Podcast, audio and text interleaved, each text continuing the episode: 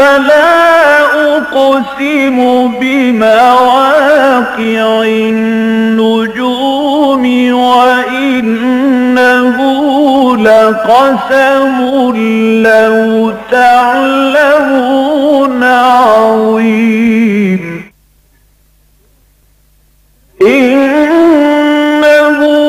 لقرآن كريم في كتاب مكنون لا يمسه إلا المطهرون.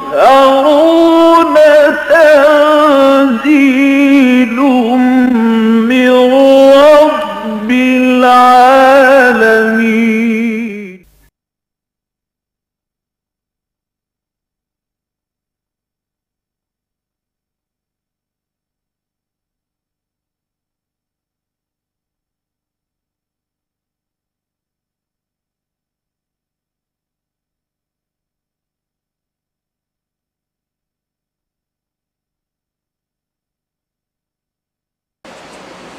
آج ہمیں سورہ آل عمران کا آخری یعنی بیسواں رکو پڑھنا ہے۔ یہ قرآن حکیم کے جامع ترین مقامات میں سے ہے۔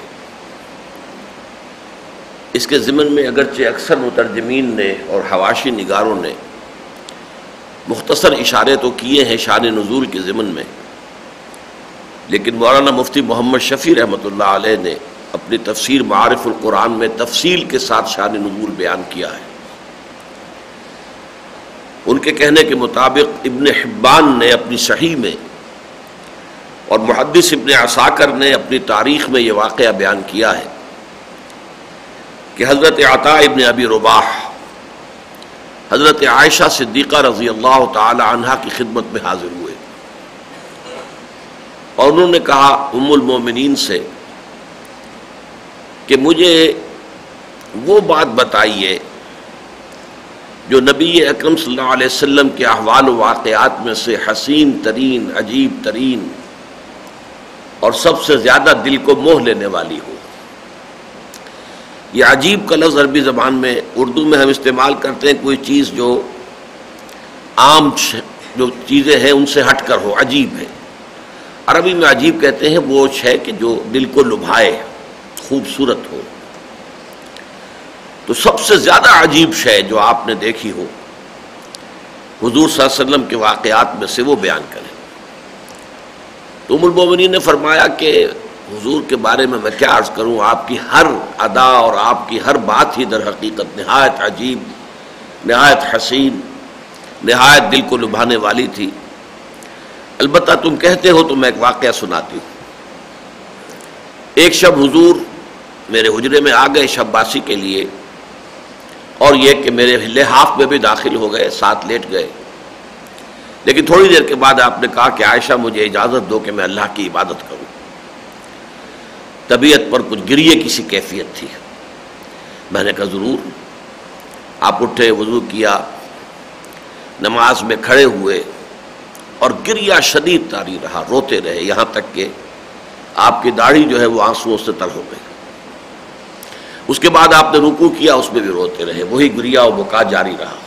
سجدہ کیا تو سجدے میں بھی یہی حالت۔ اسی طرح پوری رات گزر گئی۔ یہاں تک کہ جب حضرت بلال صبح کی نماز اب جماعت جو ہے کھڑی ہو رہی ہے، فجر کی اس وقت تشریف لائے، انہوں نے آ کر حضور کو اطلاع دی۔ تو اس وقت بھی کیفیت آپ کی وہی تھی۔ حضرت بلال نے پوچھا کہ حضور، آپ کی یہ کیفیت کیوں ہے؟ آپ کو تو اللہ تعالیٰ اگلے پچھلے سارے گناہ معاف کر چکا ہے۔ تو آپ نے ایک تو وہی بات کہی جو عام طور پر ایسے حالات میں آپ سے منقول ہے تو میں کیا اللہ کا شکر گزار بندہ نہ بنوں؟ لیکن ساتھ ہی آپ نے فرمایا بلال، آج میں کیوں نہ رہوں یہ اصل میں تشکر کا گریا ہے کہ آج مجھ پر یہ آیات نازل ہوئی ہیں۔ ان نفی خلق السماوات والارض واختلاف اللیل والنہار الى آخر سورہ اور اس کے بعد حضور نے فرمایا کہ تباہی اور بربادی ہے ان لوگوں کے لیے جو ان آیات کو پڑھیں اور ان پر غور نہ کریں۔ تو اس حوالے سے آج ہمیں ان آیات پر، ان کو پڑھنا بھی ہے، ان پر غور کرنا ہے۔ ارشاد باری تعالی ہے، اعوذ باللہ من الشیطان الرجیم، بسم اللہ الرحمن الرحیم۔ ان فی خلق السماوات والارض واختلاف اللیل والنہار لآیات لأولی الالباب الذين يذكرون الله قياما وقعودا وعلى جنوبهم ويتفكرون في خلق السماوات والارض ربنا ما خلقت هذا باطلا، سبحانك فقنا عذاب النار. ربنا انك من تدخل النار فقد اخزيته وما للظالمين من انصار ربنا اننا سمعنا مناديا ينادي للايمان ان امنوا بربكم فآمنا. ربنا فاغفر لنا ذنوبنا وكفر عنا سيئاتنا وتوفنا مع الابرار ربنا وآتنا ما وعدتنا على رسلك ولا تخزنا يوم القيامة. إنك لا تخلف الميعاد. صدق الله العظيم. رب اشرح لي صدري ويسر لي امري واحلل عقدة من لساني يفقهوا قولي. اللهم ربنا الهمنا رشدنا واعذنا من شرور انفسنا اللهم ارنا الحق حقا وارزقنا اتباعه وارنا الباطل باطلا وارزقنا اجتنابه اللهم نور قلوبنا بالايمان واشرح صدورنا للاسلام۔ اللهم وفقنا لما تحب وترضى وتقبل منا فإنك خير المتقبلين آمین یا رب العالمین۔ آپ میں سے یقیناً بہت سے حضرات کی نگاہوں سے وہ اخباری اعلان گزرا ہوگا، جس میں آج کے درس کے لیے میں نے ایک عنوان معین کیا ہے۔ فطرت سلیمہ اور عقل سلیم کے امتزاج سے ایمان کی تدوین اور ایمانیات ثلاثہ کے باہمی منطقی ربط۔ اس کی وضاحت در حقیقت آج کے اس سبق میں۔ اس کے ذمن میں میں چاہوں گا کہ چند بنیادی باتیں ایمان کے بارے میں نوٹ کر لیں۔ اگرچہ اس کے ذمن میں میری تقاریر بھی ہیں، آڈیوز بھی ہیں، ویڈیوز بھی ہیں، ایک مرتبہ اسی جگہ پر پانچ دن مسلسل حقیقت ایمان پر میری تقریریں ہوئی ہیں۔ ڈیڑھ ڈیڑھ گھنٹے کے وہ خطابات جو ہیں وہ محفوظ ہیں۔ انگریزی میں بھی ہیں۔ چھ گھنٹے کا میرا بیان جو ہے، جو میں نے ریکارڈ کرایا تھا شکاگو میں، حقیقت ایمان پر ہے۔ اور یہ اللہ کا بڑا فضل ہے جو مجھ پر ہوا ہے کہ اس قدر تفصیل میں جا کر ایمان کو موضوع نہیں بنایا عام طور پر کسی نے بھی۔ ہمارے ہاں جو مفکرین ہیں اور خاص طور پر وہ جو دائی حضرات ہیں، جو دین کے لیے کام کر رہے ہیں، دین کی دعوت دے رہے ہیں، دین کے غلبے کے لیے یا دین کی اشاعت کے لیے کوشاں ہیں، جد و جہد کر رہے ہیں۔ ان کا بھی ساری گفتگو کا اصل مرکز و محور اسلام ہے۔ اسلام در حقیقت ایک عمارت ہے۔ اس عمارت کو انسان دیکھتا ہے کوئی بہت عالیشان محل ہے، تو اس کے یہ یہ کمرے ہیں، اس طرح کا معاملہ ہے، کوئی کوٹھی ہے، یہ ڈرائنگ روم ہے، یہ اس کا اس کا جو ہے لیونگ روم ہے، یہ بیڈ رومز ہیں، وغیرہ وغیرہ۔ لیکن اصل شے جو ہے، وہ ہے اس کی فاؤنڈیشن جس پر کہ نگاہ عام طور پر نہیں جاتی۔ ایمان ہے فاؤنڈیشن بنیاد۔ اور ہم اس مغالطے میں ہوتے ہیں کہ جب ہم مسلمان ہیں، تو گویا کہ ایمان تو ہمیں حاصل ہے۔ کبھی اگر ہے تو ہمارے عمل میں ہے۔ یہی سب سے بڑا مغالطہ ہے۔ اور اسی لیے ہماری کوششیں جو ہے ناکام ہو رہی ہیں۔ اس لیے کہ ادھر حقیقت جہاں کمی ہے وہ یہ ہے کہ ایمان نہیں ہے۔ اس حوالے سے میں نے الحمدللہ جیسا کہ میں نے عرض کیا تحدیث النعمہ مجھے اللہ نے توفیق دی ہے کہ اس موضوع پر بڑی تفصیل سے میں نے گفتگو کی ہے۔ ایمان کے بارے میں پہلی بات یہ سمجھ لیجیے کہ اس کے لفظی معنی کیا ہے۔ دیکھیے، امن یا منو امنتن یا امنن اس کے معنی ہوتے ہیں کسی شخص کا امن میں ہونا۔ اس سے آمن اس میں فائل بنتا ہے۔ آمنین محلقین رؤوسکم و مقصرین لا تخافون تم لازماً عمرہ کرو گے اور داخل ہوگے مسجد حرام میں پورے امن کے اندر کوئی خوف نہیں ہوگا، کوئی اندیشہ نہیں ہوگا۔ اسی سے باب افعال میں بنتا ایمان، آمن یومن و ایمانن اس کے معنی کسی کو امن دینا۔ اس سے اس میں فائل ہے مومن۔ مومن کے لفظی معنی ہوں گے امن دینے والا۔ اور اسی مفہوم میں اللہ تعالیٰ کا نام ہے المؤمن۔ اللہ تعالیٰ کے وہ اسما کے جو سورہ حشر کے آخر میں آئے ہیں۔ الملک القدوس السلام المؤمن المحیمن العزیز الجبار المتکبر۔ المومن اللہ کا ایک نام ہے۔ اس لیے کہ وہ امن عطا فرمانے والا ہے۔ البتہ جیسا انگریزی میں ہوتا ہے کہ ورب کے بعد پرپوزیشنز کی تبدیلی سے مفہوم بدل جاتا ہے۔ ٹو گیو اس کا ایک مفہوم ہے جو سب جانتے ہیں۔ لیکن ٹو گیو ان ہتھیار ڈال دینا۔ کسی کی ماتحتی قبول کر لینا۔ ٹو گیو اپ کوئی محنت آپ کر رہے تھے، کوئی آپ کا مقصد تھا، آپ نے ترک کر دیا، چھوڑ دیا گیو اپ تو ٹو گیو کے معنی کچھ اور ہے ٹو گیو ان کے معنی کچھ اور ہے ٹو گیو اپ کے معنی کچھ اور ہے عربی میں اتنا زمین و آسمان کا فرق تو واقع نہیں ہوتا ہے۔ اس لیے کہ جو روٹ ہوتی ہے، جس سے کہ الفاظ، جیسے ایک درخت کی جڑ ہے، اس سے تنا اور پھر شاخیں اور پھر پتے، لیکن ہر پتے کا تعلق جڑ کے ساتھ قائم رہے گا۔ اسی طرح عربی زبان میں تو روٹ جو ہے تھری لیٹرڈ روٹ اس سے جو بھی لفظ نکلیں گے، ان کا تعلق قائم رہے گا اس روٹ کے ساتھ۔ لیکن بہرحال مفہوم داخل اس کے اندر بدلتا ہے۔ تو ایمان کے ساتھ اگر لفظ با آ جائے، حرف با آمنا بے یا لام آ جائے آمنا لہو۔ اس کے معنی کسی کی تصدیق کرنا۔ اب یہاں سوال پیدا ہوگا کہ پھر کہاں روٹ کے ساتھ کیا تعلق رہا اس کا۔ اگر روٹ کے معنی تھے کسی کو امن دینا اور یہاں آ گیا آمنا بے آمنا لے کسی کی تصدیق کرنا، تو کیا تعلق ہے؟ تعلق ہے۔ دیکھیے کوئی شخص آ کر کوئی خبر آپ کو دیتا ہے، آپ نے تصدیق کی، امن ہے۔ آپ نے ترتیب آپ نے اس کی تقزیم کی۔ نہیں، جھوٹ کہہ رہے ہو۔ یہیں سے فساد ہے۔ کنفلکٹ شروع ہو گیا۔ تردید کر دی آپ یا کسی شخص نے ایک دعویٰ کیا، میں یہ ہوں۔ آپ نے قبول کر لیا، تو گویا کہ امن دے دیا۔ آپ نے کہا، نہیں، جھوٹ بولتے ہو، تمہاری یہ حیثیت نہیں ہے۔ آپ کنٹسٹ کرتے ہیں اسے۔ تو گویا کہ فساد۔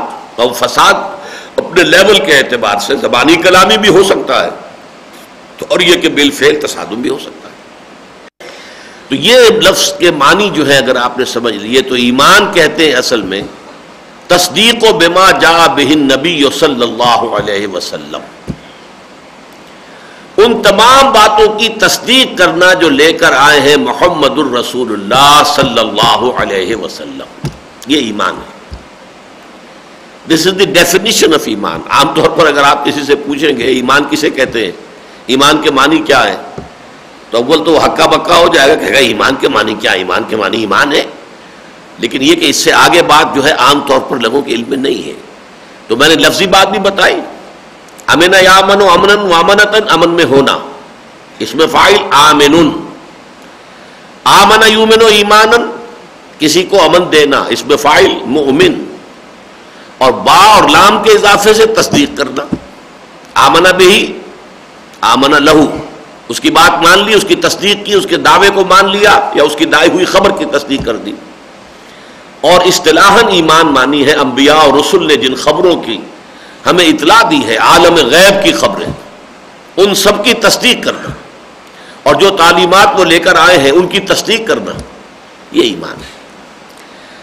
اس ایمان کی مختلف قسمیں ہیں۔ یہ ایک لفظ ہے، لیکن اس کے اندر یوں سمجھیے کہ اگر آپ اندازہ کریں گے تو مختلف نوعیت کے ایمان ہیں۔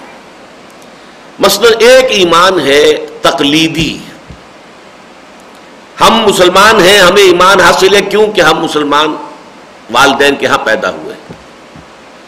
اللہ، رسول، قرآن، جبرائیل، جنت، دوزخ، آخرت، یہ ساری چیزیں جو ہیں ہم نے اپنے والدین سے سنی ہے اور یہ کہ ہماری گھٹی میں پلا دی گئی ہیں۔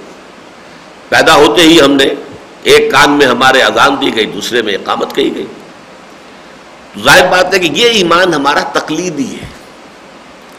ایک ایمان ہے اقتصابی۔ اقتصابی ایمان جو ہے، خود حاصل کرے کوئی شخص ایمان۔ اس کی بھی کوئی شکل ہے یا نہیں؟ ایک شخص جو ہے، ایسے ماحول میں پیدا ہوتا ہے جہاں کفر کا غلبہ ہے۔ وہ وہاں کیسے ایمان لائے گا؟ اس کا کوئی امکان ہے یا نہیں ہے؟ حضرت ابراہیم علیہ السلاۃ والسلام کفر کے ماحول میں جہاں ہر طرح کا شرک تھا، پیدا ہوئے۔ یعنی سیاسی شرک بھی تھا، بادشاہ جو ہے خدائی کا دعوے دار تھا۔ پھر بتوں کا شرک بھی تھا، بت پرستی بھی تھی۔ پھر ستارہ پرستی بھی تھی، ہر طرح کا شرک موجود۔ لیکن کیسے؟ وہ ایمان تک انہوں نے رسائی حاصل کی۔ سورہ انعام میں اس کی بڑی تفصیل آئی ہے۔ یا چلیے آپ ان کے بارے میں تو کہیں گے وہ تو نبی تھے، اللہ نے ان کو ایمان دے دیا۔ لیکن حضرت سلمان فارسی، وہ تو ایران میں پیدا ہوئے تھے۔ اور ان کا والد ان کا باپ جو ہے، وہ آتش کرنے کا کوئی بڑا اہم جو ہے، وہ پجاری۔ یعنی ان کے ریلیجس ہائرارکی میں عہدیدار تھا۔ لیکن اس کے باوجود ان کے دل میں وحشت پیدا ہوئی۔ یہ کیا ہے؟ یہ آگ کو ہم خود جلاتے ہیں، اس میں لکڑی ڈالتے ہیں تو وہ جلتی ہے، پھر اسی کو ہم پوچھتے ہیں، اسی سے دعائیں مانگتے ہیں۔ اب اس کی بنا پر گھر سے نکالے گئے، جیسے حضرت ابراہیم کو ان کے والد نے نکال دیا تھا۔ باپ نے انہیں بھی نکال دیا۔ جیسے حضرت ابراہیم نے عراق سے ہجرت کی تھی اور شام چلے گئے تھے۔ یہ اب ایران سے نکلے ہیں اور شام پہنچ گئے اور وہاں جا کر انہوں نے عیسائیت کا مذہب اختیار کیا۔ کیونکہ اس وقت اسلام عیسائیت ہی تھی، حضور کے آم کی آمد تک اور بیست تک، جو رسالت کا کس کا دور تھا؟ حضرت مسیح علیہ السلام کا۔ لہذا اس وقت کا اسلام جو ہے وہ عیسائیت تھی، نصرانیت تھی۔ اور انہوں نے، اور اس کے بعد بھی اگرچہ ان کے دل کو تسلی نہیں ہوئی، تشفی نہیں ہوئی، تو جب وہ راہب فوت ہو رہا تھا تو انہوں نے پوچھا کہ اب میں تمہارے بعد کہاں جاؤں گا؟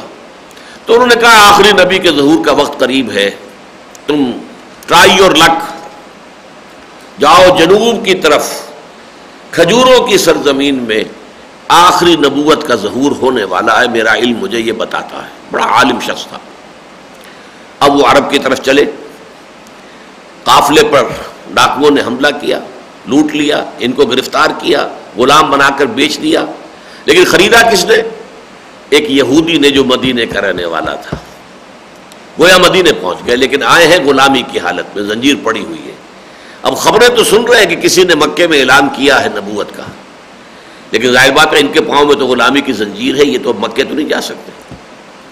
تو میں یہ کہا کرتا ہوں اگر چاہیے کہ اس کو بلا تشبیح سمجھنا چاہیے، کہ وہ ہم جو کہتے ہیں کہ پیاسا کنویں کے پاس جایا کرتا ہے، کنواں تو پیاسے کے پاس نہیں آتا۔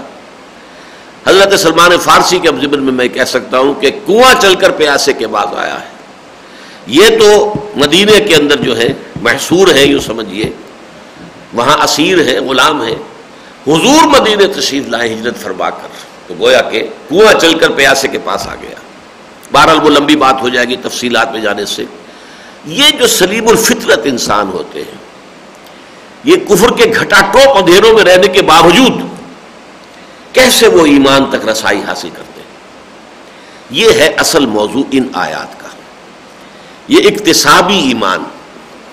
یہ اقتصابی ایمان ہے در حقیقت جنہیں ہم کہتے ہیں صدیقین کا ایمان۔ یہ جو سورہ فاتحہ بھی آیا ہے کہ ایک لوگ ہیں منعم علیہم اے دن سراط المستقیم سراط الزین انمتا علیہم غیر المغضوب علیہم والضالین تو یہ منعم علیہم کون لوگ ہیں؟ سورہ نساء میں فرمایا گیا اولئک مع الذین انعم اللہ علیہم من النبیین والصدیقین والشہداء والصالحین۔ یہ چار مرتبے ہیں انسانوں کے سب سے اوپر انبیاء، پھر صدیقین، پھر شہداء، پھر عام صالحین، اہل ایمان۔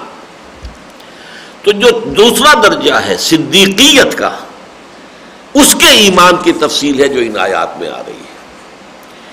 جو در حقیقت اپنی فطرت سلیمہ اور عقل سلیم کی رہنمائی میں خود ایمان تک پہنچ جاتے ہیں، اور جب نبی کی دعوت ان کے کان میں آتی ہے تو انہیں اپنے دل کی بات محسوس ہوتی ہے کہ دیکھنا تقریر کی لذت کے جو اس نے کہا، میں نے یہ جانا کہ گویا یہی میرے دل میں تھا۔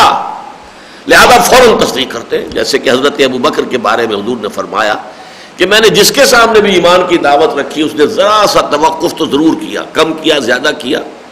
سوائے ابو بکر کے کہ اس نے ایک لہجے کا توقف کیے بغیر میری تصدیق کر دی۔ کیسے کر دی؟ اس کا مطلب یہ کہ جس بات کی دعوت حضور دے رہے تھے، وہاں تک خود حضرت ابو بکر بھی ذہن عقل پہنچ چکے تھے۔ لہذا فوراً تصدیق کر دی۔ یہ ایمان جو صدیقین کا ایمان ہے یہ ایمان جو اقتصابی ایمان ہے، اور یہ نوٹ کر لیجیے کہ اس مکے کے معاشرے میں صرف ابو بکر واحد مثال نہیں ہے۔ حضرت عمر کو جو ایمان نصیب ہوا، آپ کو معلوم ہے کہ ان کی ہمشیرہ فاطمہ بنت خطاب ان کے ذریعے سے۔ ان کے شوہر سعید ابن زید رضی اللہ تعالی عنما ان کے جو والد تھے زید بن عامر بن نفیل یہ بھی اس قسم کے لوگوں میں سے تھے کہ کفر کے اور شرک کے بدترین گھٹاٹوں اندھیروں میں رہنے کے باوجود موحد کامل تھے۔ وہ تمام بت پرستی وغیرہ کو چھوڑ کر اور وہ اللہ تعالیٰ سے دعا کیا کرتے تھے، کعبے کے پردے پکڑ پکڑ کر کے اللہ میں صرف تیری بندگی کرنا چاہتا ہوں، لیکن پتہ نہیں کیسے کروں۔ یہ کیسے بندگی کروں، یہ صرف نبی کے ذریعے سے معلوم ہوتا ہے۔ اگر کہیں وہ ان کی زندگی وفا کرتی حضور صلی اللہ علیہ وسلم کی بے ست تک۔ تو آپ کا کیا خیال ہے؟ کیا وہ ابو بکر صدیق ہی کی طرح رضی اللہ تعالی عنہ ایمان نہ لے آتے فوراً؟ انہیں تو ایسے محسوس ہوتا ہے جیسے پیاسے کو پانی مل گیا ہے کہ میں اس کی طلب میں تھا، میں اس کی تلاش میں تھا۔ وہ تو گویا کہ میرے لیے تو وہ اللہ تعالیٰ کی طرف سے نعمت مترقبہ ہو گئی۔ تو وہ اس میں پھر پوچھتا نہیں ہے، دلیلیں نہیں مانگتا ہے، کوئی اور، کوئی معجزہ طلب نہیں کرتا ہے، فوراً ایمان لاتا ہے۔ اس لیے کہ وہ اس کے اپنے دل کی آواز ہے۔ یہ جو اقتصابی ایمان ہے اور ایمان کے ضمن میں ایک اور بنیادی بات نوٹ کر لیں، پھر ہم آیات کا مطالعہ شروع کریں گے کہ ایمانیات میں اگرچہ ہم تین حصوں میں اسے تقسیم کرتے ہیں، ایمانیات ثلاثہ۔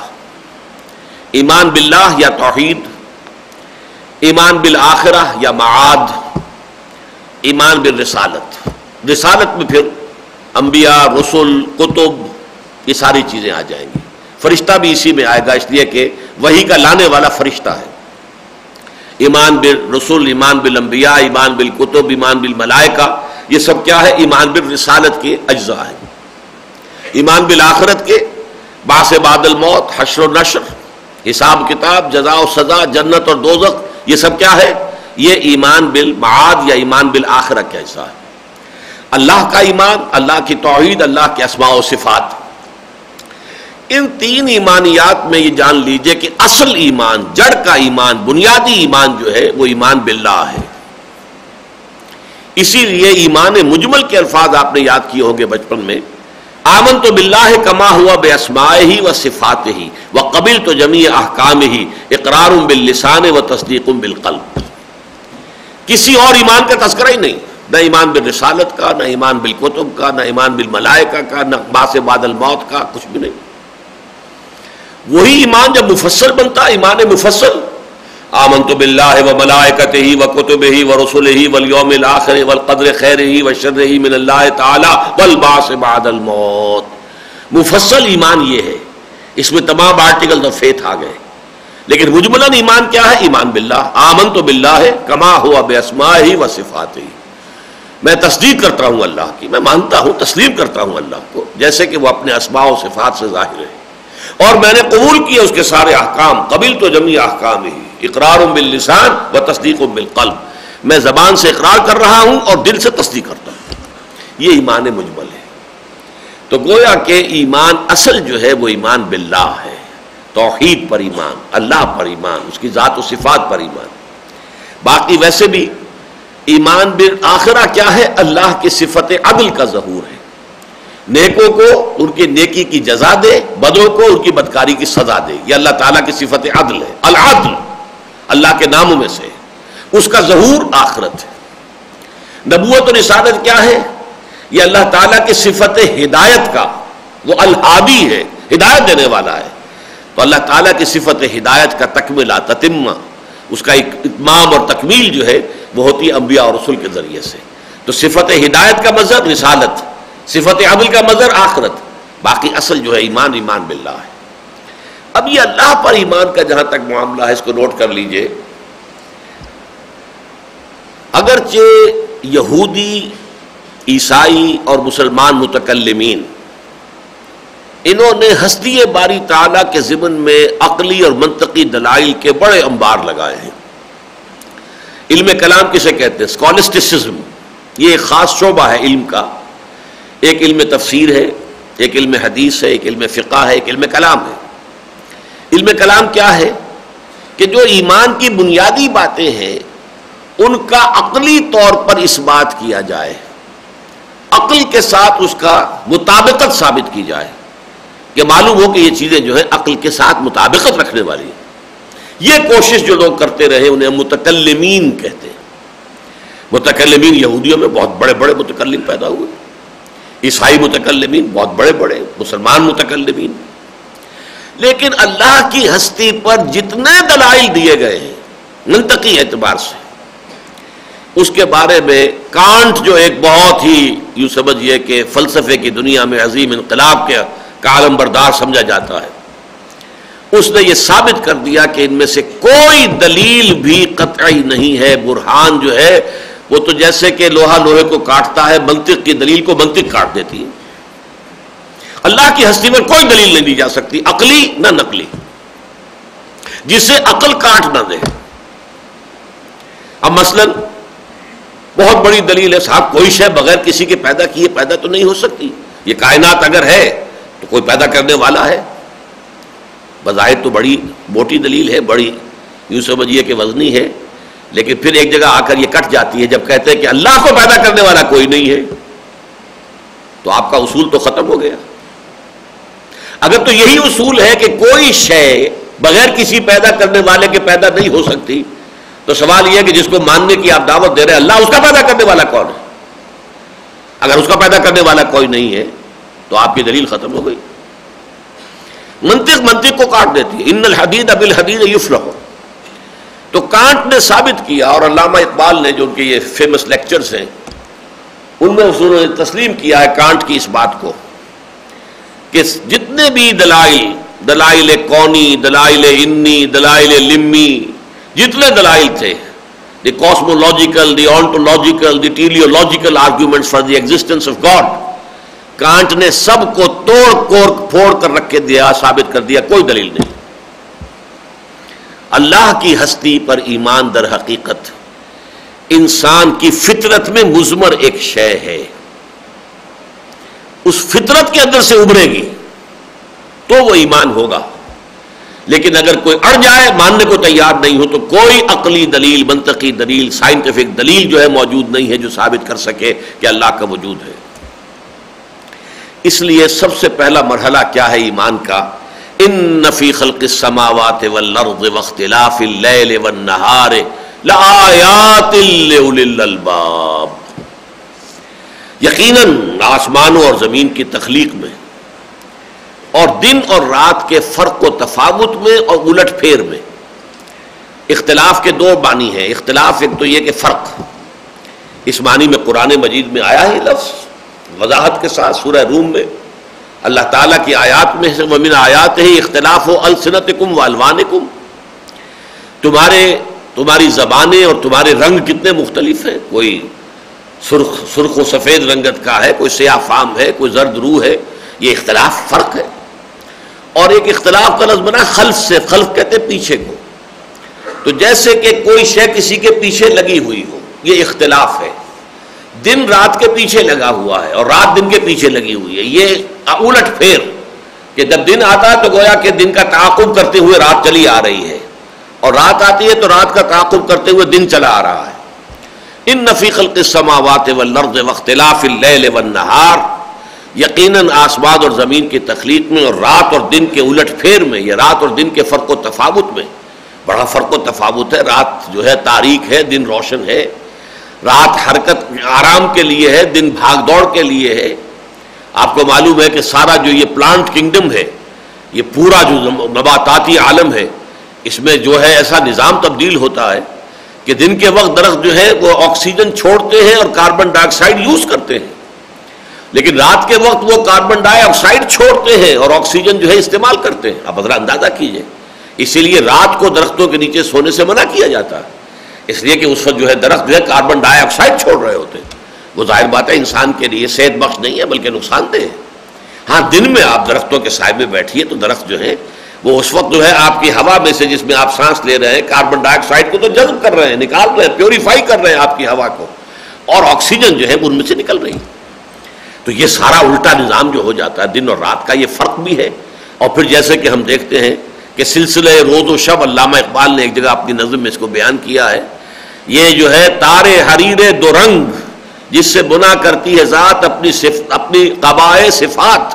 یہ دن اور رات کے دو تار ہیں، جیسے کہ کوئی کپڑا بنا ہوا ہو، ایک تار اس میں جو ہے وہ کالا ہے اور ایک دھاگا جو ہے وہ سفید ہے، پھر کالا ہے، پھر سفید ہے، پھر کالا ہے، پھر سفید ہے۔ تو یہ رات اور دن جو ہے اس طریقے سے یا تصویر کے دانے ہیں، ایک سفید ہے، کالا، ایک سفید ہے، کالا ہے۔ اس طریقے سے گویا کہ یہ تصویر ہو رہی ہے، یا یہ کہ یہ یہ قبائد و رنگ جو ہے، وہ زمانہ جو ہے، کائنات اپنی اس دن اور رات کے فرق اور اختلاف سے بنا رہا ہے۔ ان نفی خلق السماوات والارض واختلاف اللیل والنہار لآیات یقیناً نشانیاں ہیں، آیات ہیں۔ لے الباب ہوش مند لوگوں کے لیے۔ ایک تو سمجھ لیجیے، آیت کسے کہتے ہیں؟ آیت نشانی۔ نشانی سے مراد کیا ہے؟ وہی شے جسے دیکھ کر کوئی اور شے یاد آ جائے۔ خود بخود یاد آ جائے۔ وہ اس کی نشانی ہے۔ سادہ ترین مثال یہ ہے کہ آپ کو اگر کسی نے اپنے آپ کے دوست نے، عزیز نے کسی وقت تو بہت قیمتی قلم آپ کو دیا تحفے میں۔ اور آپ نے سمجھا کہ یہ قلم بہرحال اتنا قیمتی ہے، عمدہ ہے، دوست نے کہا تو اس کو سنبھال کے رکھ دیا۔ وہ آپ کے ٹرنک میں پڑا ہوا ہے۔ سال ہا سال گزر گئے ہیں، نہ دوست سے ملاقات ہوئی، نہ اس کا خیال آیا، کبھی بھی نہیں۔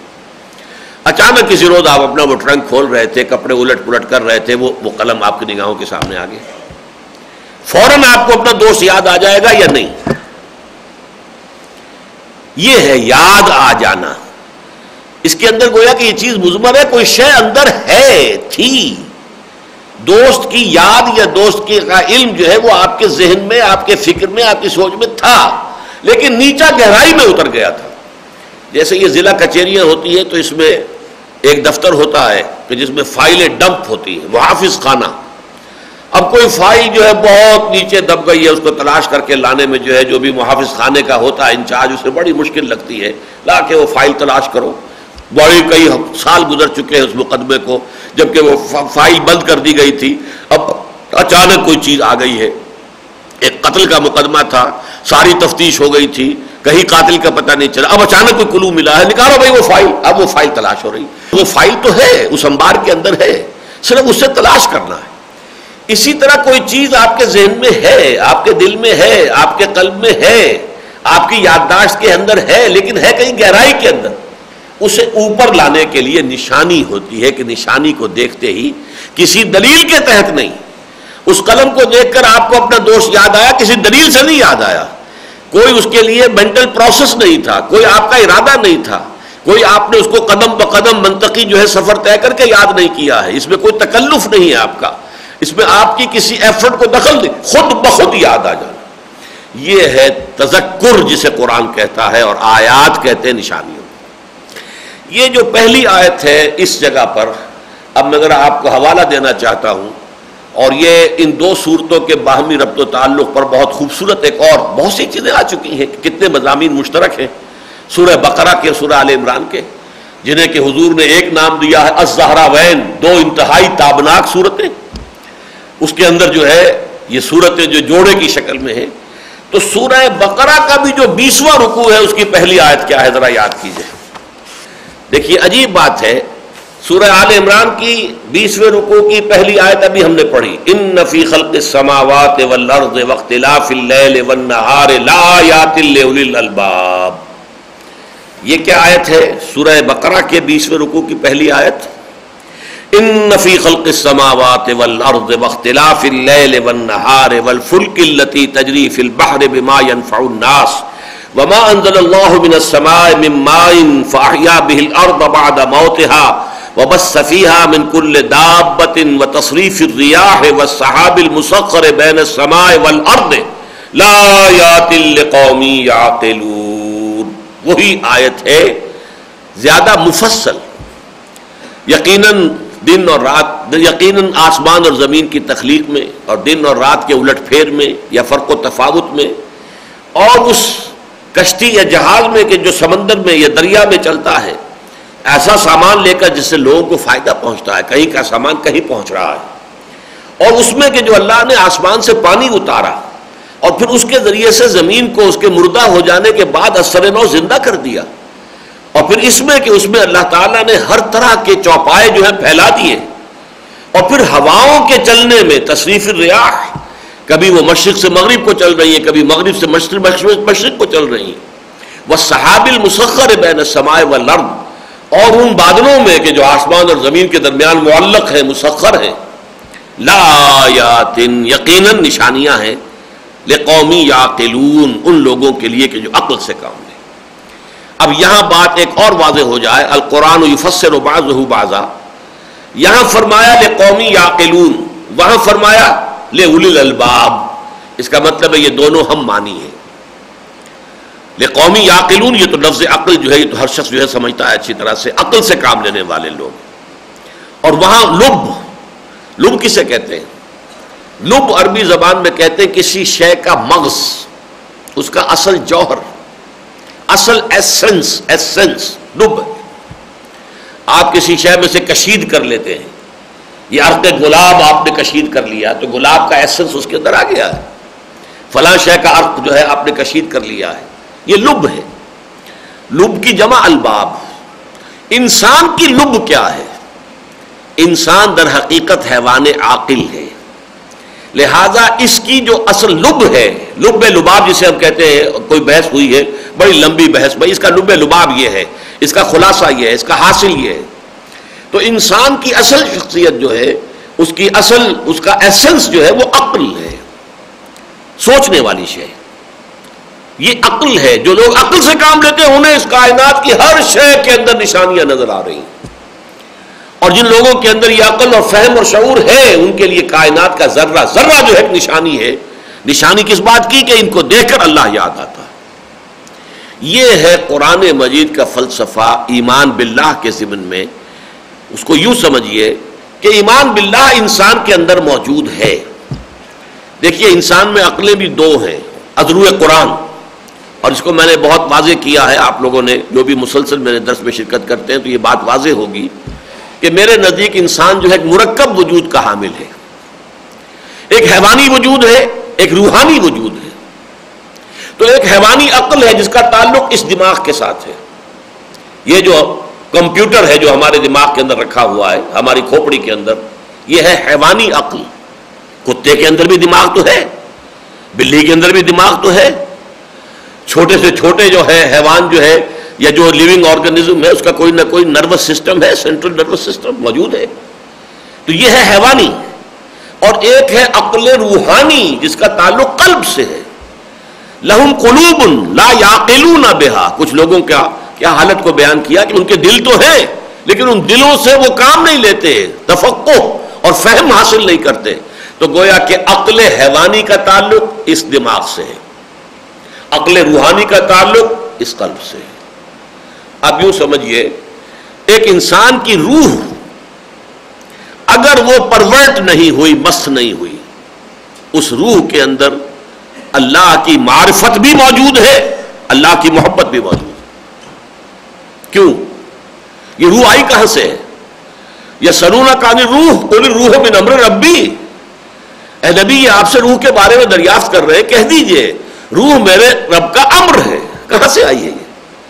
اور اس روح کو اللہ تعالیٰ نے قرآن مجید میں کتنے ہی مقامات پر اپنی ذات کی طرف منسوب کیا ہے۔ فیضا سویت ہوں نفق تو فی روحی فقر لہو ساجدین یہ آیت تو ایسی ہے، روحی۔ بعض جگہ پر تو پھر بھی کچھ گنجائش ہے کچھ کہنے کی۔ مثلاً سورہ سجدہ کے اندر کہ پھر اللہ تعالیٰ نے پھر اس کو بنایا، سوارا۔ وہ نفق فی ہے روح ہی روح ہی میں کہہ سکتے صاحب اس کی روح، انسان کی روح پھونک دی اللہ نے انسان کے اندر۔ لیکن یہ جو دو مقامت پر آیا ہے فیضا سویت ہوں نفق تو فی ہے مر روحی روحی کے اندر تو کوئی امکان ہی نہیں ہے کسی اور معنی کا اور کسی اور ترجمے کا۔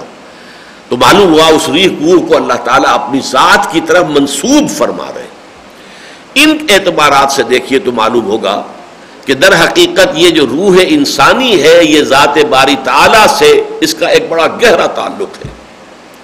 اس تعلق کو بھی میں نے بہت سے مواقع پر بیان کیا ہے کہ ایک اگر تمثیل سے اس کو سمجھنا چاہیں، اگرچہ ذات باری تعالیٰ کے ذمن میں کوئی تفصیل ہنڈریڈ پرسنٹ جو ہے وہ ہولڈ نہیں کرے گی، یہ نوٹ کر لیجیے۔ ذات باری تعالیٰ کے ساتھ روح انسانی کا جو ربط اور تعلق ہے، اس کے لیے بہترین مثال ہے سورج اور اس کی کرن۔ سورج ہم سے کتنی دور ہے؟ کروڑوں میل دور۔ اس کی جو کرن وہاں سے چلی ہے، یہاں تک پہنچ گئی زمین تک۔ اور زمین راستے میں حائل نہ ہوتی تو اور آگے جاتی ہو تو زمین حائل ہو گئی تو زمین کے اندر آ گئی۔ لیکن کیا اس کا تعلق سورج سے منقطع ہے؟ سورج کے ساتھ اس کا تعلق قائم ہے۔ چاہے وہ کروڑوں میل آ گئی ہے یہاں، لیکن تعلق ذات شمس، سورج کے ساتھ اس کا تعلق منقطع نہیں ہے۔ یہ ہے بات اللہ تعالیٰ کی ذات کے ساتھ روح انسانی کا تعلق ہے۔ لیکن ہوتا کیا ہے؟ یہ روح جو ہے، یہ انسان کے جسد حیوانی کے اندر دفن کر دی گئی ہے۔ اور یہ جسد حیوانی جو ہے، یہ ظاہر ہے۔ اس کے تقاضے جو ہے وہ بہت شدید ہوتے ہیں۔ پیٹ میں بھوک لگتی ہے تو بہت سخت درد ہوتا ہے انسان کو اور وہ تلاش کرتا ہے کھانے کے لیے کچھ نہ کچھ۔ کہیں جسم کو کوئی عارضہ لاحق ہو جاتا ہے تو اس کی تکلیف کو انسان محسوس کرتا ہے، اس کے معالجے کی طرف جو ہے، یقیناً متوجہ ہوگا۔ لیکن روح بیچاری اندر جو ہے دب کر رہ جاتی ہے۔ تو اس یہ ہے صورت حال کچھ لوگ وہ ہیں جن کی روحیں زندہ رہتی ہیں۔ ان کے اندر وہ معرفت ربانی بھی ہے، اگرچہ ڈورمنٹ ہے، سوئی ہوئی ہے۔ لیکن یہ کہ جیسے ہی آیات کی طرف اشارہ کیا جاتا ہے۔ ذرا دیکھو کھول آنکھ زمین دیکھ، فلک دیکھ، فضا دیکھ۔ ان کو دیکھ کر اگر اللہ یاد آ گیا، اگر تو تمہارے اندر وہ روح جو ہے، وہ بالکل مر نہیں چکی ہے، تو اللہ یاد آ جائے گا۔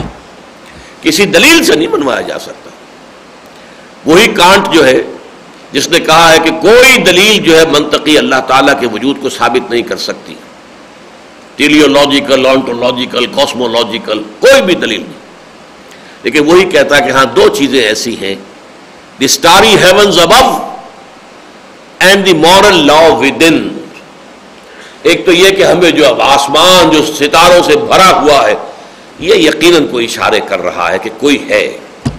کوئی معشوق ہے اس پردہ زنگاری میں، کوئی ہستی ہے جو چھپی ہوئی ہے۔ کوئی ہے جس نے سب کو پیدا کیا ہے۔ لیکن میں اگر منطقی دلیل کے طور پر کہوں گا تو آپ فوراً جواب دیں گے کہ اس کو کس نے پیدا کیا ہے۔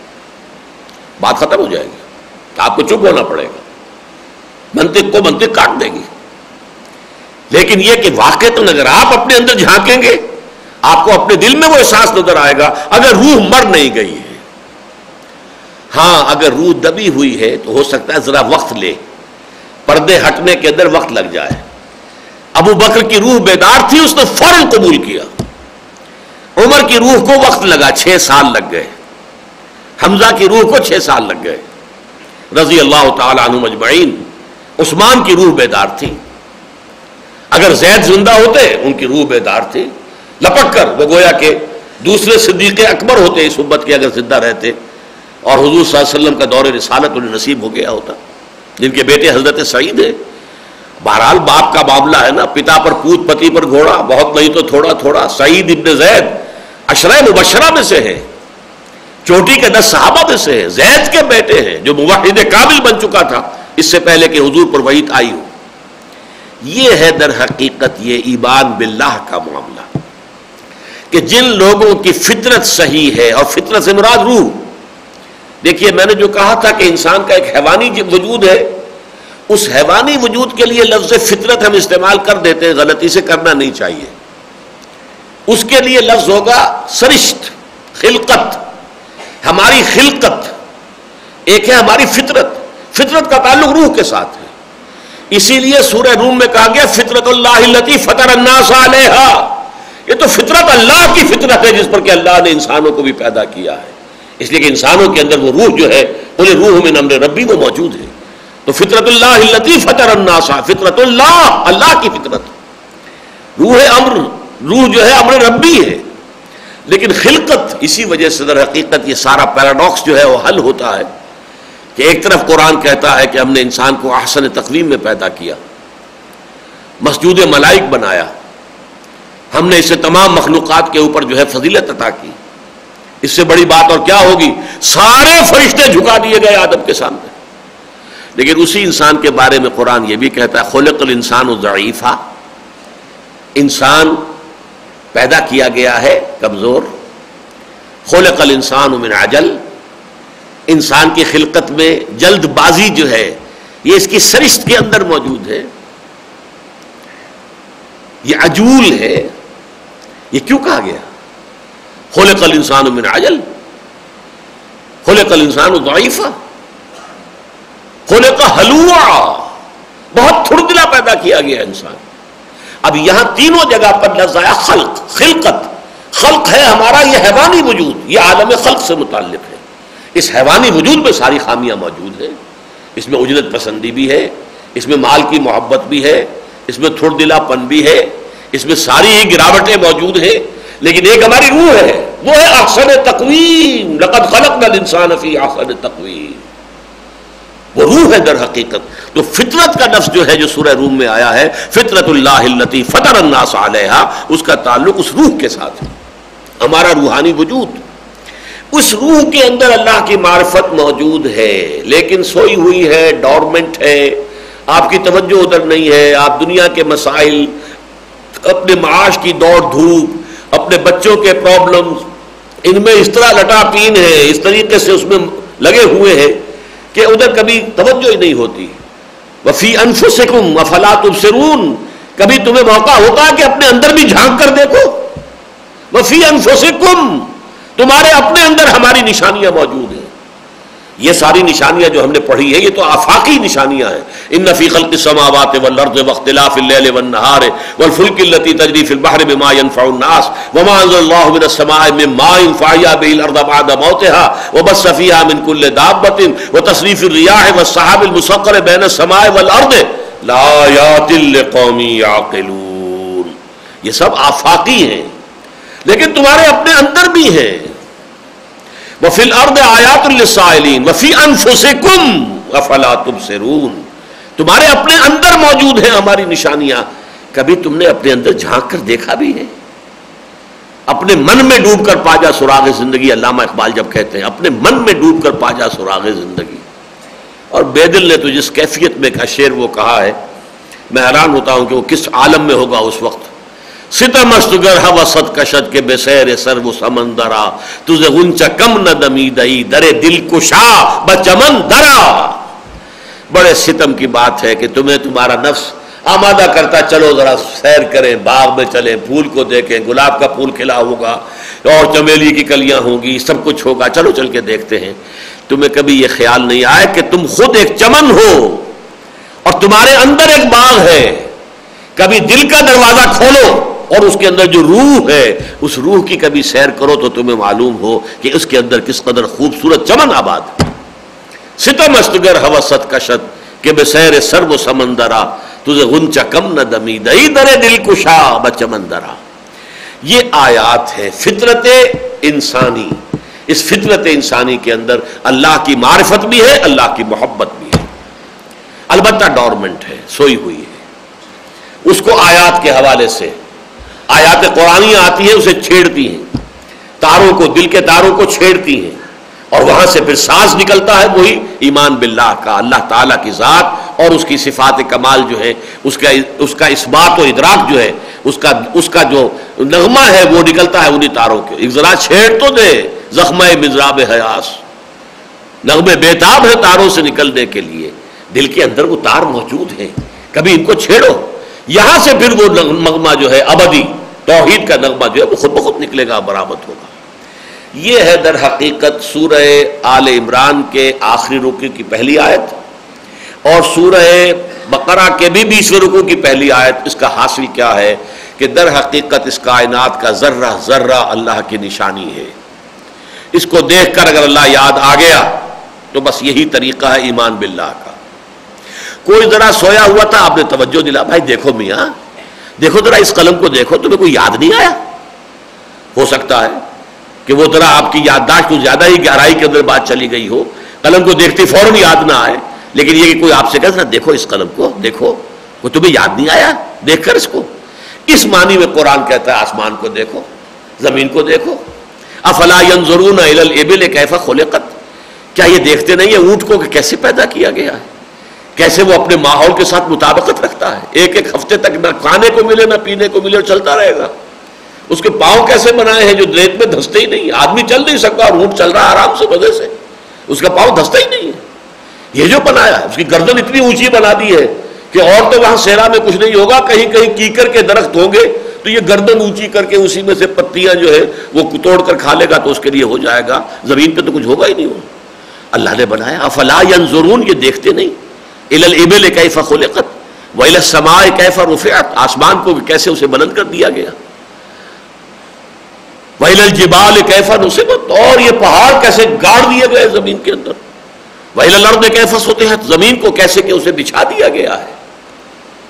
فذکر تو اے نبی، آپ یاد دہانی کرائیے۔ اب یہاں نوٹ کر لیجیے یہ لفظ دوسرا۔ تذکیر، یاد دہانی کرانا۔ آیت وہ جس سے کوئی شے یاد آ جائے۔ از خود یاد آ جائے تو کیا کہنے؟ گویا کہ ظہور کا پردہ زیادہ گہرا نہیں تھا، زیادہ موٹا نہیں تھا، زیادہ دبیز نہیں تھا۔ لیکن یہ کہ اگر از خود یاد نہیں آیا تو کسی نے توجہ دلا دی۔ دیکھو بھائی، اس چیز کو دیکھو۔ کھول آنکھ، زمین دیکھ، فلک دیکھ، فضا دیکھ۔ مشرق سے ابھرتے ہوئے سورج کو ذرا دیکھ۔ افلا ينظرون الى الابل كيف خلقت؟ والى السماء كيف رفعت؟ والى الجبال كيف نصبت؟ والى الارض كيف سطحت؟ فذکر، اے نبی، آپ تذکیر کرا سکتے ہیں۔ انما انت مذکر۔ آپ تو سوائے یاد دہانی کرانے والے کے آپ کا اور کوئی مقام نہیں ہے۔ زبردستی تو آپ نہیں منوا سکتے ان سے۔ وہ اڑ جائے، نہیں مانتا میں تو کوئی نہیں منوا سکتا۔ کوئی دلیل نہیں۔ آج کل آپ کا عام نوجوان کہتا ہے، سائنسی کو دلیل دیجیے، ثبوت دیجیے اللہ کے وجود کا۔ بھائی کوئی سائنٹیفک دلیل نہیں ہے۔ تسلیم کر دیجیے۔ نہیں ہے۔ کوئی منطقی دلیل نہیں۔ کہنے کے ایک اچھا انداز یہ ہے کہ دلیل کی وہاں ضرورت ہوتی ہے جہاں دعویٰ جو ہے وہ کوئی پوشیدہ چھپی ہوئی شے ہو تو اس کو دلیل کے ذریعے سے واضح کیا جاتا ہے۔ جہاں دعویٰ خود روشن ہو وہاں دلیل کیا لائی جائے گی؟ آفتاب آمد، دلیل آفتاب۔ سورج طلوع ہو جائے، تو اب اس کے لیے کسی دلیل کی ضرورت نہیں ہے کہ سورج ہے سورج ہے۔ نظر آ رہا ہے، سب کو نظر آ رہا ہے۔ اگر کوئی جو ہے اڑ جائے، ڈھیٹ بن کر کھڑا ہو جائے، میں نہیں مانتا کہ سورج ہے۔ اب کیسے منوا لیں گے آپ؟ کیا دلیل ہے آپ کے پاس؟ سورج سے بڑی کوئی دلیل ہوگی؟ جو منوا لے اس سے۔ بھائی سورج خود موجود ہے، جو مبرہن ہے، جو نگاہوں کے سامنے موجود ہے، بدی ہی طور پر موجود ہے۔ اگر کوئی اڑ گیا تو اڑ گیا، ٹھیک ہے، اب آپ اس سے زبردستی منوا نہیں سکتے۔ تو اس فنومن کا نام ہے تذکیر۔ فذکر بالقرآن من یخاف وعید۔ فذکر انما انت مذکر۔ کلا انہا تذکرہ۔ ذکرہ ذکرہ یاد دہانی ہے۔ یہ قرآن آیات آفاقی، آیات انفسی اور آیات قرآنیہ، یہ تینوں مل کر انسان کو اللہ تعالی کی ہستی کی طرف متوجہ کر دیتی ہیں، بس۔ باقی ایمان باللہ اس کے اپنے قلب کی گہرائیوں سے ابھرے گا تو ابھرے گا۔ زبردستی آپ نہ ابو جہل سے بنوا سکتے ہیں نہ ابو لہب سے بنوا سکتے۔ ہیں اس سے بڑی بات کیا ہوگی؟ جن کے روح انور کو دیکھ کر اللہ یاد آتا تھا، محمد الرسول اللہ صلی اللہ علیہ وسلم لیکن یہ کہ ابو لہب اسے نظر نہیں آیا، اللہ یاد نہیں آیا نہیں آیا۔ تو محمد الرسول اللہ یاد نہیں کرا سکے اسے، ابو جہل کو یاد نہیں کرا سکے۔ وہ تو یہ کہ اندر سے ابھرے گا۔ ایمان باللہ کے لیے کوئی دلیل منطقی نہیں ہے۔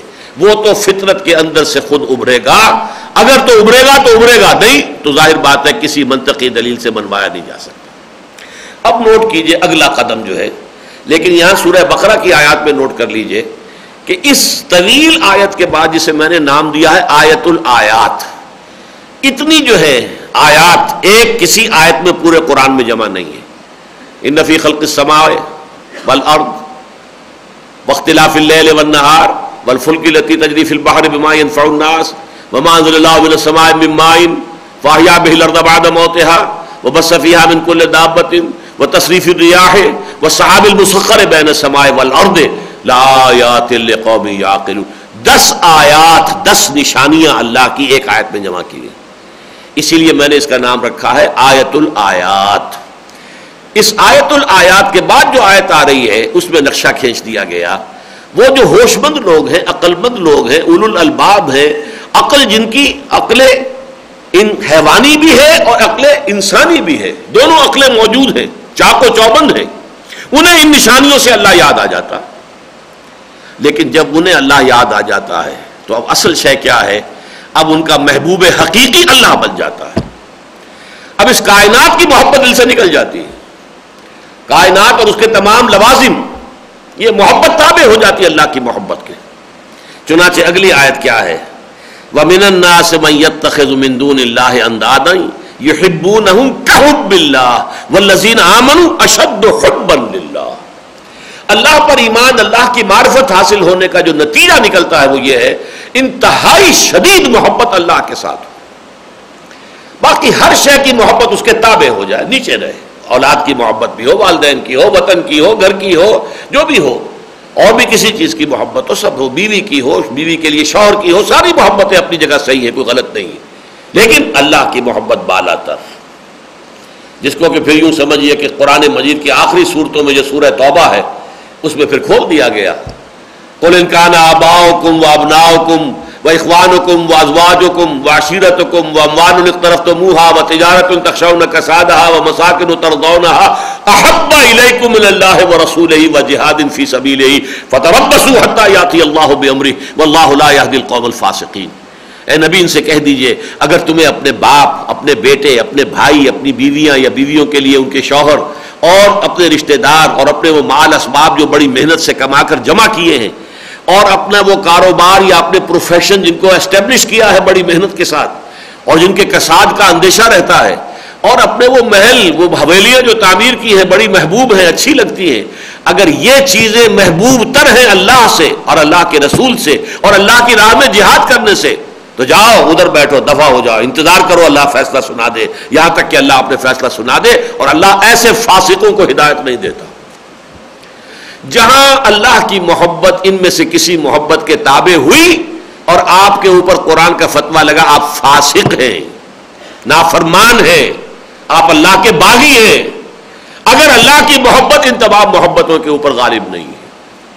اور اسی محبت کا تقاضا جو ہے یہ کہ اللہ کی راہ میں جہاد اللہ سے محبت ہے لیکن اللہ کے دین سے محبت نہیں۔ اللہ سے محبت ہے، اس کے دین کو پامال دیکھ کر تمہاری غیرت جو ہے، اس کے اندر جوش نہیں آتا۔ تمہیں ماں کی گالی کوئی دے جائے، اگر تمہارے جسم میں جان ہے تو جانے دیں گے اسے۔ اگر جان نہیں ہے، تب بھی کم سے کم یہ ہے کہ آپ جو ہے، آپ کا ایک وہ سارے جسم کا خون چہرے میں آ جائے گا۔ آپ کھڑے کھڑے شاید لرزیں گے یہ تو ہوگا کم سے کم۔ اس لیے کہ جان نہیں ہے، آپ میں طاقت نہیں ہے، آپ اس کو کچھ نہیں بگاڑ سکتے۔ لیکن یہ کہ اللہ کے دین کے ساتھ جو ہو رہا ہو، اس کو آپ دیکھیں اور آرام سے سوئے پاؤں پھیلا کر، کوئی فکر ہی نہیں، کوئی افسوس ہی نہیں، کوئی رنج ہی نہیں، کوئی صدمہ ہی نہیں۔ تو معلوم ہوا کہ ایمان نام کی کوئی شے نہیں۔ ہے اللہ کی غیرت اور حمیت آپ کے اندر ہے ہی نہیں۔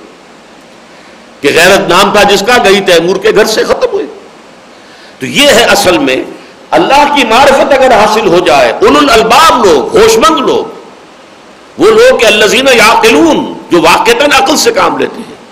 جن کی عقل حیوانی بھی تازہ ہے چاق و چوبند ہے، اور جن کی عقل روحانی بھی برقرار ہے۔ ان لوگوں کا حال یہ ہے کہ پھر ان کا مقصود و مطلوب، لا مقصود اللہ، لا مطلوب اللہ، لا محبوب اللہ۔ پھر یہ ہے ایمان کی حقیقت۔ اب آ جائیے پھر سورہ آل عمران کی اب نیکسٹ آیت۔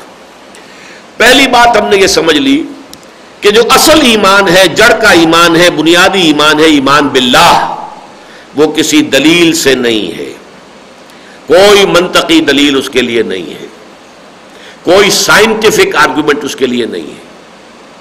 اس کے لیے تو فطرت، اندر آپ کے قلب کی گہرائی، آپ کی روح کی گہرائی میں وہ جو معرفت ودیت کی گئی ہے اور وہ جو محبت الہی رکھی گئی ہے، اگر اوپر کے پردے جو ہے اس پر سے ہٹیں گے، اندر ہی سے برآمد ہوگا۔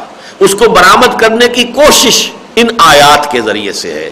آیات آفاقیہ آیات انفسیہ، وفی انفسکم افلات ابصرون اور نمبر تین، آیات قرآنیہ۔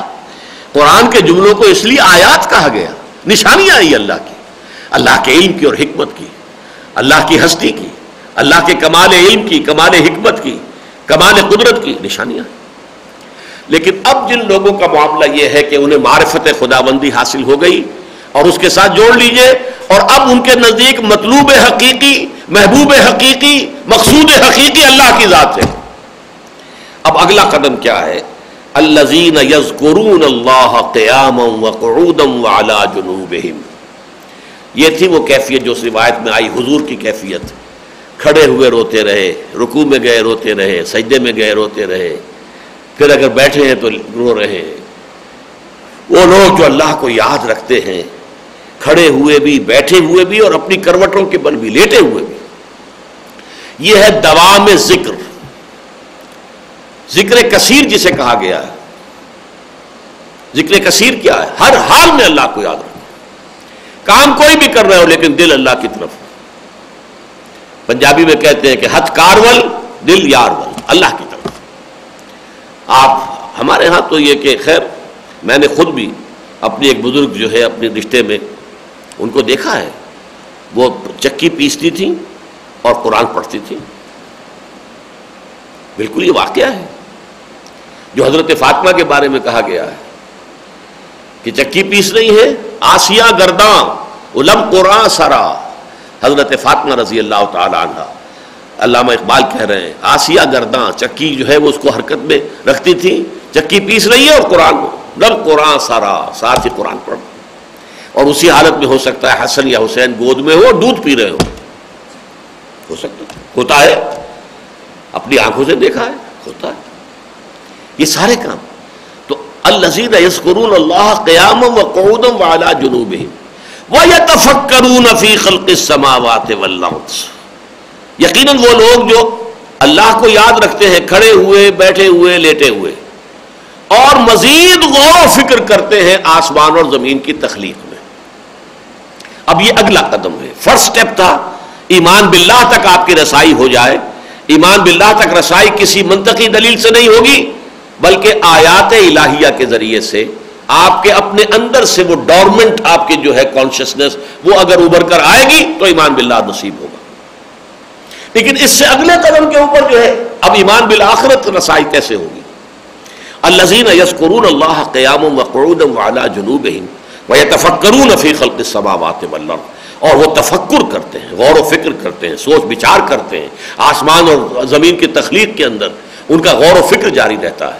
اس آیت کے حوالے سے ایک تو یہ سمجھ لیجیے کہ یہ ذکر اور فکر کو اس آیت میں جمع کیا گیا ہے۔ یہ چیزیں جو ہے اس قدر ایک دوسرے کے ساتھ جڑی ہوئی ہیں، جو کہ بدقسمتی سے امت کے دور زوال میں یہ علیحدہ ہو گئی ہے یہ گاڑی کے دو پہیے تھے، اسلام کی گاڑی ان دو پہیوں ہی پر چلتی تھی۔ ذکر بھی، فکر بھی، ساتھ ساتھ۔ لیکن ہوا کیا، آج اصحاب ذکر جو ہے وہ فکر سے خالی ہے سوچ بچار وہ ذکر ہی ہے بس۔ وہ ذکر جو ہے اس کے اندر تو لگے ہوئے لیکن یہ کہ فکر نہیں، یہ کائنات کیا ہے، اس کی کیا حقیقت ہے؟ اس سے بالکل فارغ۔ اور جو فکر والے ہیں، وہ ذکر سے محروم۔ لہذا وہ ذکر جو ہے، وہ بھی ان پروڈکٹیو اور جو فکر ہے، وہ بھی ان پروڈکٹیو نہ اس کا کوئی خیر برآمد ہوتا ہے، نہ اس کا کوئی خیر برآمد ہوتا ہے۔ مولانا روم نے بڑے پیارے انداز میں کہا ہے، ای قدر گفتین باقی فکر کن۔ دیکھو، اس قدر تو ہم نے تمہیں بتا دیا، سمجھا دیا، اب آگے خود غور کرو، غور و فکر کرو۔ ای قدر گفتین باقی فکر کن۔ فکر اگر جامد بوت راؤ ذکر کن۔ اگر فکر میں کسی وقت جمود آ جائے کہیں آپ کا فکر، آپ کی سوچ آ کر اڑ گئی کسی جگہ پر کہ وہ مسئلہ حل نہیں ہو رہا۔ آگے نہیں آپ بڑھ رہے بڑھ رہے۔ تو جاؤ، ذکر کرو۔ وہ پہلا جو سگرا کبرا تم نے اب تک جو کچھ سیکھا تھا، جو کچھ سمجھا تھا، اسے دوہراؤ دوہراؤ دوہراؤ ذکر کرو ذکر کرو۔ اللہ زین جسکرون اللہ قیام وقود والا جنوب تو یہ جو فکر کی گتھی الجھ گئی تھی، یہ سلجھ جائے۔ ای قدر گفتیم، باقی فکر کن۔ فکر اگر جامد بہت رو ذکر کن۔ فکر آرد، ذکر ذکر آرد، فکر را در احتزاز۔ اس ذکر کے ذریعے سے فکر کے اندر ایک جنبش پیدا ہوتی ہے، حرکت پیدا ہوتی ہے۔ وہ جمود جو آ گیا تھا جمود ٹوٹتا ہے۔ ذکر را خورشید نہیں ہے ساز۔ یہ تو سورج کے مانند ہے کہ جیسے یہ کہ پودے مرجھائے ہوئے سے ہوتے ہیں، سورج نکلتا ہے تو سب تر و تازہ ہو جاتے ہیں۔ خاص طور پر آپ کو معلوم ہے کہ یہ جو سورج مکھی کا پھول ہے مرجھایا ہوا ہوتا ہے۔ سورج نکلتا ہے تو کھل جاتا ہے اور اسی کی طرف اپنا رخ کر لیتا ہے۔ اور سارا دن پھر اسی کو فیس کرتا ہے۔ سورج مشرق میں تھا تو اس کا رخ مشرق میں ہے۔ جیسے جیسے وہ جا رہا ہے سورج کے رخ کے ساتھ اور شام مغرب کی طرف رخ ہو گیا۔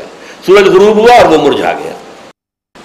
گویا کہ اس کی زندگی جو ہے وہ سورج کے مواجہے میں، سورج کے فیس ٹو فیس رہنے کے اندر ہی اس کی جو ہے نشات ہے اس کی۔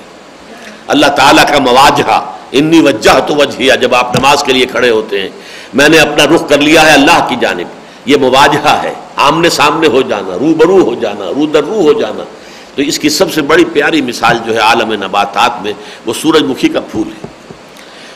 الذين يذكرون الله قياما وقعودا وعلى جنوبهم ويتفكرون في خلق السماوات والارض۔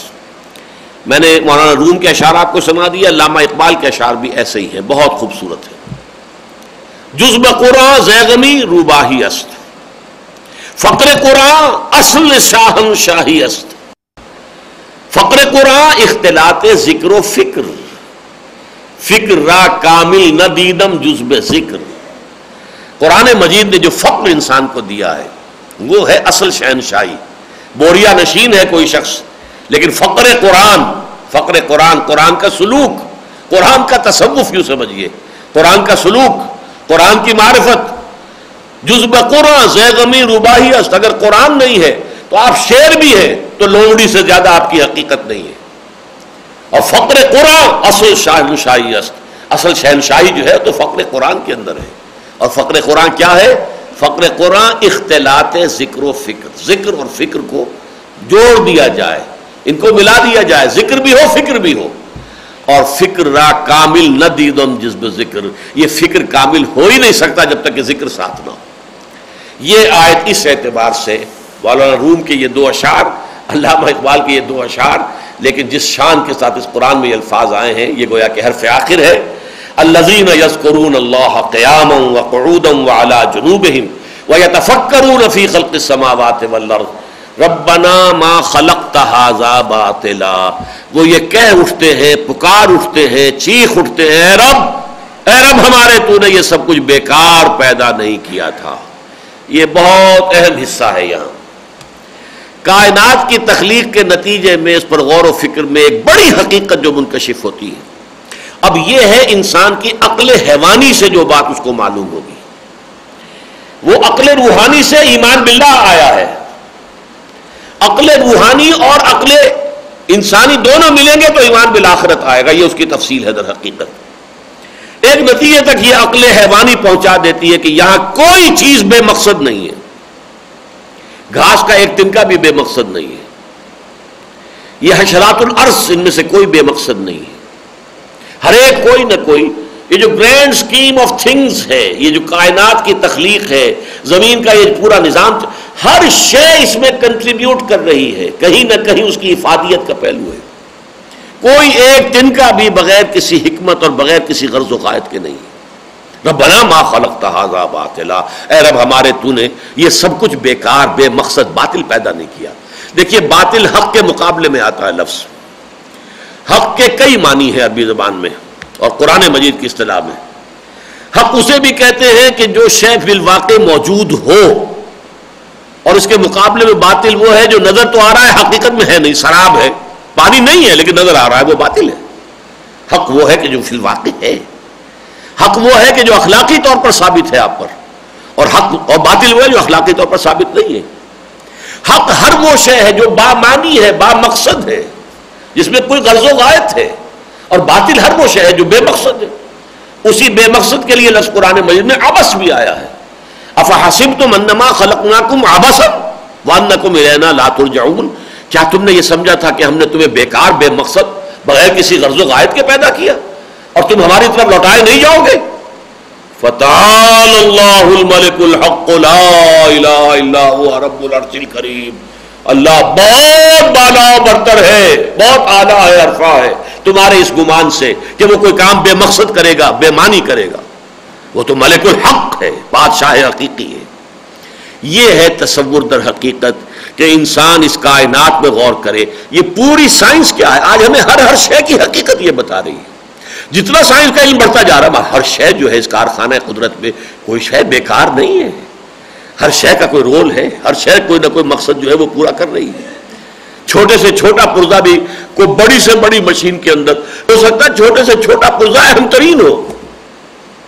آپ کا ایف سکسٹین جہاز جو ہے ہو سکتا ہے، کوئی چھوٹا سا پرزا جو ہے اس کا، وہ اگر نہیں ہے، یہ خراب ہو گیا ہے اور وہ آپ نہیں بدل سکتے اسپیئر نہیں ہے، تو وہ پورا پہاڑ جو کھڑا ہے ایف سکسٹین، وہ کیا ہے؟ جنگ ہے۔ کباڑی کے ہاں لے جائیے اس کو، بیکار ہے۔ تو ہر شے اس کائنات کے اندر بامانی ہے، نتیجہ خیز ہے۔ سبحانک اللہ، تو پاک ہے اس سے۔ تیری ہستی کے بارے میں یہ گمان کرنا کہ تو آبس کوئی کام کرے گا، بیکار کرے گا، بے مقصد پیدا کرے گا، یہ گویا کہ تیری ذات کے اوپر بہت بڑی تہمت ہے، تیری بڑی، بہت بڑی توہین ہے، تیری شان میں بہت بڑی گستاخی ہے، تو پاک ہے آلہ ہے، عرفہ ہے اس سے کہ تیرے بارے میں یہ گمان کیا جائے کہ تو کوئی ایسی شے بھی پیدا کرے گا کہ جو بے مقصد ہو۔ فقنا عذاب النار۔ تو اے پس، اے رب ہمارے، ہمیں آگ کے عذاب سے بچا لیجو۔ یہاں ذرا گیپ ہے جسے قرآن مجید کے دوسرے حوالوں سے سمجھنا ہوگا۔ گیپ کیا ہے؟ انسان جب اپنی فطرت میں غور کرتا ہے، تو جیسے میں نے عرض کیا، اس فطرت کے اندر ایمان باللہ ڈورمنٹ موجود ہے، معرفت ربانی موجود ہے۔ ایک اور شے بھی موجود ہے۔ وہ بھی اگر کوئی شخص خود جھانکے گا اپنے اندر اور نظر آئے گی تو نظر آئے گی، میں منوا نہیں سکتا کسی سے۔ اس لیے کہ بھی فطرت کی بات ہے۔ اور وہ کیا ہے؟ کہ ہر انسان بائی ہز ویری نیچر اپنی فطرت سے یہ واقف ہے اس بات سے کہ یہ اچھائی ہے یہ برائی ہے یہ خرابی ہے یہ اچھائی ہے یہ خیر ہے یہ شر ہے جھوٹ بولنا برا ہے سچ بولنا اچھا ہے وعدہ وفا کرنا اچھا ہے وعدہ خلافی کرنا برا ہے والدین کی خدمت اچھائی ہے والدین کے خلاف اور والدین کو ستانا برائی کون نہیں مانتا پڑوسی کو آرام میں رکھنا یہ بھلائی ہے اور پڑوسی کو پریشان کیے رکھنا بہت بڑی برائی ہے، کون نہیں جانتا؟ یہ جو مورل لا میں نے ابھی آپ کو سنایا تھا، یہ جو کانٹ کا دی اسٹاری ہیونز ابو یہ آسمان جو بھرا ہوا ہے ستاروں سے، یہ کچھ سرگوشیاں کرتا ہے فطرت انسانی کے اندر؟ کوئی ہے، کوئی معشوق ہے اس پردہ زنگاری میں، چرخ کو کب یہ سلیقہ ہے ستمگاری میں، کوئی ہے جو چھپا ہوا ہے یہاں تو یہ جو چھپی ہوئی ہستی ہے ذات باری تعالیٰ، اس کے لیے یہ علامات ہیں، یہ نشانیاں ہیں، یہ آیات ہیں۔ اسی طریقے سے تمہارے اندر ہے ایک شعر وہ ہے moral law the moral law within انسان جانتا ہے کہ یہ خیر ہے، یہ شر ہے، یہ اچھائی ہے، یہ برائی ہے، یہ بھلائی ہے، یہ برائی ہے۔ یہ گڈ ہے، یہ ایول ہے۔ لیکن اب دوسرا مشاہدہ اسے ہوتا ہے، اس عقل حیوانی کے ذریعے سے۔ اس دنیا میں اس کے نتائج جو نکلتے ہیں، وہ بسا اوقات الٹے نکلتے ہیں۔ منطق تو یہ چاہتی ہے کہ گندم از گندم بے رویت، جو سے جو۔ گندم سے گندم پیدا ہونی چاہیے، جو سے جو پیدا ہونا چاہیے۔ لیکن یہاں ہم دیکھتے ہیں، نیکو کاروں کے لیے فقر ہے، فاقہ ہے، مصیبت ہے، تکلیف ہے۔ رشوت نہیں لیتے، تو دو وقت کی روٹی جو ہے وہ بھی مشکل ہو گئی ہے۔ جو اللہ تلل کر رہے ہیں، رشوتیں لے رہے ہیں، غبن کر رہے ہیں، خیانت کر رہے ہیں بدیانتیاں کر رہے ہیں، ان کے لیے عیش ہے۔ ان کے بچے جو امریکن اسکول میں پڑھ رہے ہیں، وہاں پڑھ رہے ہیں، ان کی تعلیم باہر ہو رہی ہے، ان کے کیریئر اونچے، بڑے روشن کیریئر ان کے نگاہوں کے سامنے ہیں۔ اور کوئی شخص اللہ تعالیٰ کے لیے، اللہ کے دین کے لیے اپنی زندگی وقت کر دے، اس کے لیے دو وقت کی سوکھی روٹی بھی آسان نہیں یہ کیا ہے معاملہ؟ خیر کا خیر نتیجہ نکلنا چاہیے، شر کا شر۔ گندم از گندم پہ رویت جو سے جاؤ۔ لیکن یہاں نہیں نکل رہا۔ لہذا کوئی اور زندگی ہونی چاہیے جس کے نوامیس، جس کے قوانین اس دنیا سے مختلف ہو۔ یہاں فزیکل لا جو ہے، وہ پوری طرح آپریٹو ہے ہنڈریڈ پرسینٹ آپریٹو ہے۔ آپ اگر زبان کے اوپر انگارہ رکھیں گے، زبان جل جائے گی۔ لیکن آپ جھوٹ بولیں گے، کچھ بھی نہیں ہوگا۔ زبان پہ چھالا بھی نہیں نکلے گا۔ زہر کھائیں گے بڑھ جائیں گے۔ یتیم کا مال ہڑپ کریں گے۔ بہن کا حصہ جو ہے وراثت میں وہ ہڑپ کر جائیں گے۔ کچھ نہیں ہوگا آپ کو۔ پیٹ میں درد بھی نہیں ہوگا۔ Moral law is not operative in this world physical law is hundred percent operative moral law is not operative ایک اور زندگی ہونی چاہیے۔ ایک اور عالم ہونا چاہیے جس میں کہ یہ مورل لا اپنی پوری شان کے ساتھ ظاہر ہو۔ نیکوکاروں کو ان کو نیکی کاری کا پورا پورا بدلہ مل جائے۔ بدکاروں کو ان کی بدکاری کی پوری پوری سزا مل جائے۔ دیکھیے دنیا میں آپ سزا دینا بھی چاہیں تو کیا دیں گے؟ یہ مثالیں میں نے بارہ دی ہیں، آج پھر دے رہا ہوں۔ ایک بوڑھا شخص کھا کما چکا، زندگی گزار چکا، بچوں کو بھی پال پوس چکا۔ ویسے بھی اس کی قبر میں ٹانگیں لٹکی ہوئی ہیں، اس نے شوٹ کر دیا ہے کسی نوجوان کو۔ نوجوان کی بیوی بیوہ ہوئی جوان۔ چھوٹے چھوٹے کو بچے دو چار ہیں، معصوم۔ ان کے سر سے سایہ اٹھ گیا۔ اس بوڑھے کو اول تو یہ کہ اس پر یہ جرم ثابت ہو۔ وکیلوں کی جرح سے بھی وہ کہیں بچ کر نہ نکلے، پھر بھی سزا دیں گے، کیا کریں گے؟ جان لے لیں گے اس کی۔ کیا یہ سزا اس کے اس جرم کے برابر ہے؟ جو ایک نوجوان کی جان لی ہے اس نے، جس کی جوان بیوہ جو ہے، وہ بیوہ ہوئی ہے۔ جس کے چھوٹے چھوٹے بچے جو ہیں، بے آسرا ہوئے اور پھر یہ کہ یہ بچے ہو سکتا ہے کہ باپ کی شفقت اور نگرانی سے محروم ہو کر وہ منفی کردار لے کر اٹھے اس معاشرے کے اندر۔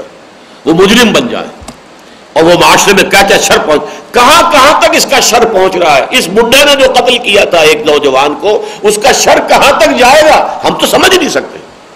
لیکن سزا آپ دے دیں گے، کیا اس کی جان لے لیں گے؟ کیا ہو گیا اس کو؟ کچھ بھی نہیں۔ اس کا تو اگر آپ جسم کا ایک ایک ریشہ بھی، اب جس طرح ہٹلر کی بات ہے، کروڑوں انسان مر گئے۔ ہٹلر اب تو زندہ ملا ہی نہیں۔ زندہ مل گیا ہوتا تو آپ اس کا ایک ایک ریشہ بھی جو ہے فورسپ سے علیحدہ کرتے تو کیا اس کے جرائم کی سزا ہو جاتی؟ محمد رسول اللہ نے اپنی پوری زندگی جس طرح تجدی ہے اللہ کے دین کے لیے اور لوگوں کے لیے، ہمیں یہ ایمان کی کوئی رمق ملی ہے تو کس کے تو پھیل؟ یہ جو درود کے الفاظ آتے اللہ صلی علی محمد بے عدد من صلی وسام و بارک وسلم علیہ بے عدد من قعد وقام جتنے بھی لوگ ہیں جو نمازیں پڑھتے ہیں، روزے رکھتے ہیں، یہ کس کے کس کے سلے اور کس کے صدقے میں ہے؟ یہ محمد الرسول اللہ نے جو محنتیں کی ہیں، جو مشقتیں کی ہیں۔ دین کو جیسے پھیلایا ہے، قائم کیا ہے، ایک جماعت کی تربیت دی ہے، جس سے کہ پھر یہ بادشاہ دنیا کے اندر پھیلا ہے۔ اور آج ہم تک بھی اس کا حصہ ہے رستی جو بھی جتنا خوش قسمت ہے، اتنا اس کو مل گیا ہے۔ یہ سب کا سب جو ہے، حضور کو اگر کوئی اجر آپ دینا چاہتے دنیا میں تو کیا دے دیتے؟ کوئی محل بنا دیتے ان کے لیے؟ کیا کرتے؟ یہ دنیا ناقص ہے۔ یہ حیات انسانی حیات دنیاوی ناقص ہے۔ یہ عقل حیوانی کا فیصلہ ہے۔ عقل روحانی صرف یہ کہتی ہے، خیر خیر ہے، شر شر ہے۔ وہ نفسنگ وما سواہا فالحما فجورا و تقواہا قسم ہے اس نفس انسانی کی اور جو اسے بنایا، سنوارا۔ اس کی نوک پلک درست کی اور اس میں نیکی اور بدی کا علم الہامی طور پر ودیت کر دیا اللہ نے۔ ہر انسان کو معلوم ہے، خیر خیر ہے، شر شر ہے۔ لیکن اس دنیا میں خیر کا نتیجہ اچھا کچھ نکلتا بھی تو کتنا کتنا مل جائے گا؟ اول تو نکلتا ہی نہیں، الٹا نکلتا ہے۔ اہل خیر کے لیے مشکلات ہیں۔ دنیا سجن المومن، حضور نے فرمایا۔ یہ دنیا صاحب ایمان کے لیے تو جیل خانہ ہے، قید خانہ ہے۔ بجنت الکافر، کافر کے لیے ایسے یہاں پر۔ ان کے لیے جو بھی ہوگا، ان کے ساتھ جو بیتے گی، وہ آخرت میں آئے گی، جو عذاب الہی ہے، آئے گا۔ جس میں کہ پھر سم لا یمو تو فیحا ولا یا لیکن یہاں تو ان کے لیے ایسے اب دنیا سجن المومن و جنت الکافر۔ لہذا ایک دوسری زندگی ہونی ضروری ہے اور اس زندگی میں یقیناً بدکاروں کو ان کی بدکاری کا پورا صلہ ملے گا۔ جہنم۔ فقنا عذاب النار۔ یہاں آ کر وہ بات ختم ہوتی ہے۔ یہ گیپ جو تھا، یہ میں نے قرآن کے دوسرے مقامات سے، یہی وجہ ہے کہ سورہ قیامہ میں یہ بھی ہمارے منتخب نصاب کا درس ہے، یہ بھی ہمارے منتخب نصاب کا درس ہے، بہت اہم۔ ایمان کی بحث میں بڑا بنیادی سبق جو ہے وہ یہی ہے۔ کہ وہاں جو قسم کھائی گئی، لا اقسم بیوم القیامہ ولا اقسم بالنفس اللوامہ نہیں، میں قسم کھاتا ہوں قیامت کے دن کی۔ تمہیں شک ہے قیامت کے واقع ہونے میں، اور میں قسم کھاتا ہوں قیامت کے دن کی۔ وہ اتنی یقینی، وہ اتنا یقینی ہے، اتنا شدنی ہے، اتنا اٹل ہے، اتنا حتمی ہے کہ میں قسم کھا رہا ہوں اس کی۔ ولا اقسم بالنفس اللوامہ اور میں قسم کھاتا ہوں نفس لوامہ یہ تمہارے اندر جسے آپ ضمیر کہتے ہیں کانشنس ہے۔ آپ نے کوئی بری حرکت کی، اندر سے کوئی شے ملامت کر رہی ہے۔ ابھی کسی اور کو تو پتہ ہی نہیں چلا ہے، لیکن آپ کا دل اندر سے آپ سے کہہ رہا تم غلط کام کر رہے ہو، غلط کام کیا تم یہ ضمیر ہے۔ نفس لوامہ ہے۔ آخر آپ کیوں کہتے ہیں conscience my conscience is biting me میرا ضمیر مجھے جو ہے کاٹ رہا ہے اندر سے۔ کیوں؟ کوئی شے ہے؟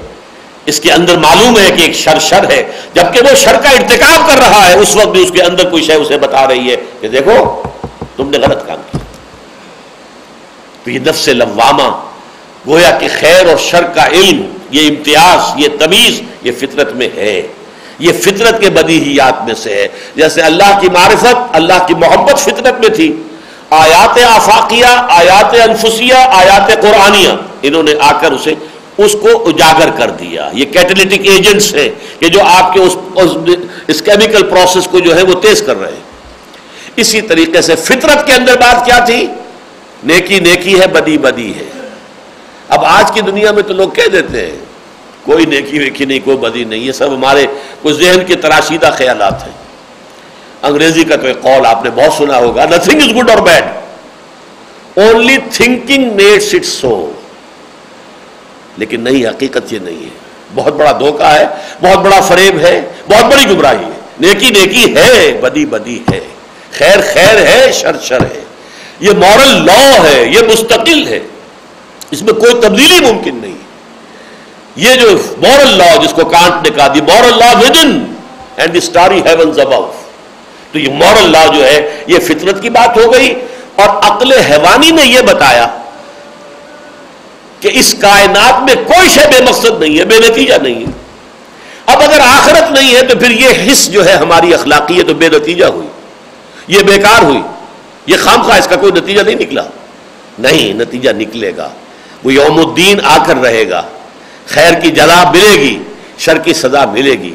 زندگی اتنی طویل ہوگی کہ جہاں جہاں تک تمہارے شر کے اثرات پہنچے تھے، اس کا سب کا حساب کتاب تمہارے اوپر لے لیا جائے گا۔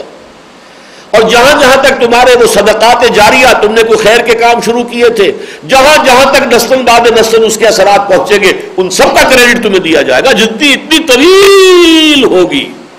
موت آ کر اس سلسلے کو منقطع نہیں کرے گی، بلکہ ابد الآباد تک وہ نہال جنت نبدا اول نار نبدا یا وہ آگ ہے ہمیشہ ہمیش کے لیے اور یا جنت ہے ہمیشہ ہمیش کے لیے۔ یہ ہے قرآن کا سنتھسس۔ ایمان باللہ کے بعد ایمان بال آخرہ۔ ربنا انک من تدخل النار فقط اخزیتا اے رب ہمارے، تو نے جس کو آگ میں داخل کر دیا، اسے تو ذلیل اور رسوا کر دیا۔ وما للظالمین من انصار۔ اور یقیناً ایسے ظالموں کے لیے کوئی مددگار نہیں ہوں گے۔ کوئی بچانے والا نہیں ہو یہ توحید ہے۔ کوئی چھڑانے والا، کوئی بچانے والا نہیں۔ اللہ تعالیٰ کے فیصلے کے آگے کوئی روک اور کوئی آڑ بننے والا نہیں۔ ہے لمن الملک اليوم للہ الواحد القہار۔ آج بادشاہی کس کے اختیار میں ہے؟ اختیار کس کے ہاتھ میں ہے؟ صرف ایک ہستی اللہ الواحد القہار۔ جو اکیلا ہے، تنہا ہے اور پوری طرح چھایا ہوا ہے۔ اس کی قدرت کے آگے، اس کے اختیار کے آگے کوئی روک ٹوک نہیں ہے، کوئی آڑے آنے والا نہیں۔ ربنا، اب آیا تیسرا ایمان۔ یہ شیخ الہند رحمۃ اللہ علیہ کے جو حواشی ہیں میرے پاس جو ہے قرآن مجید، اس میں انہوں نے خوبصورت اصطلاح استعمال کی ہے۔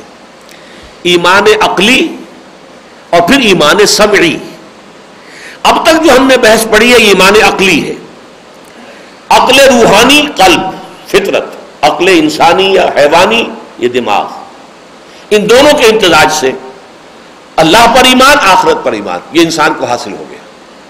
یہ چیزیں جب حاصل ہو جاتی ہے کسی انسان کو، جو سلیم الفطرت ہے، سلیم العقل ہے، اس کی یہ عقل بھی سلیم ہے، سالم ہے، محفوظ ہے پرورٹڈ نہیں ہے، اور یہ عقل بھی صحیح ہے، درست ہے، ایک سیدھے، ایک لاجیکل انداز میں غور و فکر کر کے نتائج اخذ کر سکتی ہے۔ ان دونوں کے نتیجے میں ایمان باللہ نمبر ایک، اور پھر ایمان بالآخرہ، یا ایمان بالمعاد، یہاں تک پہنچ گئے۔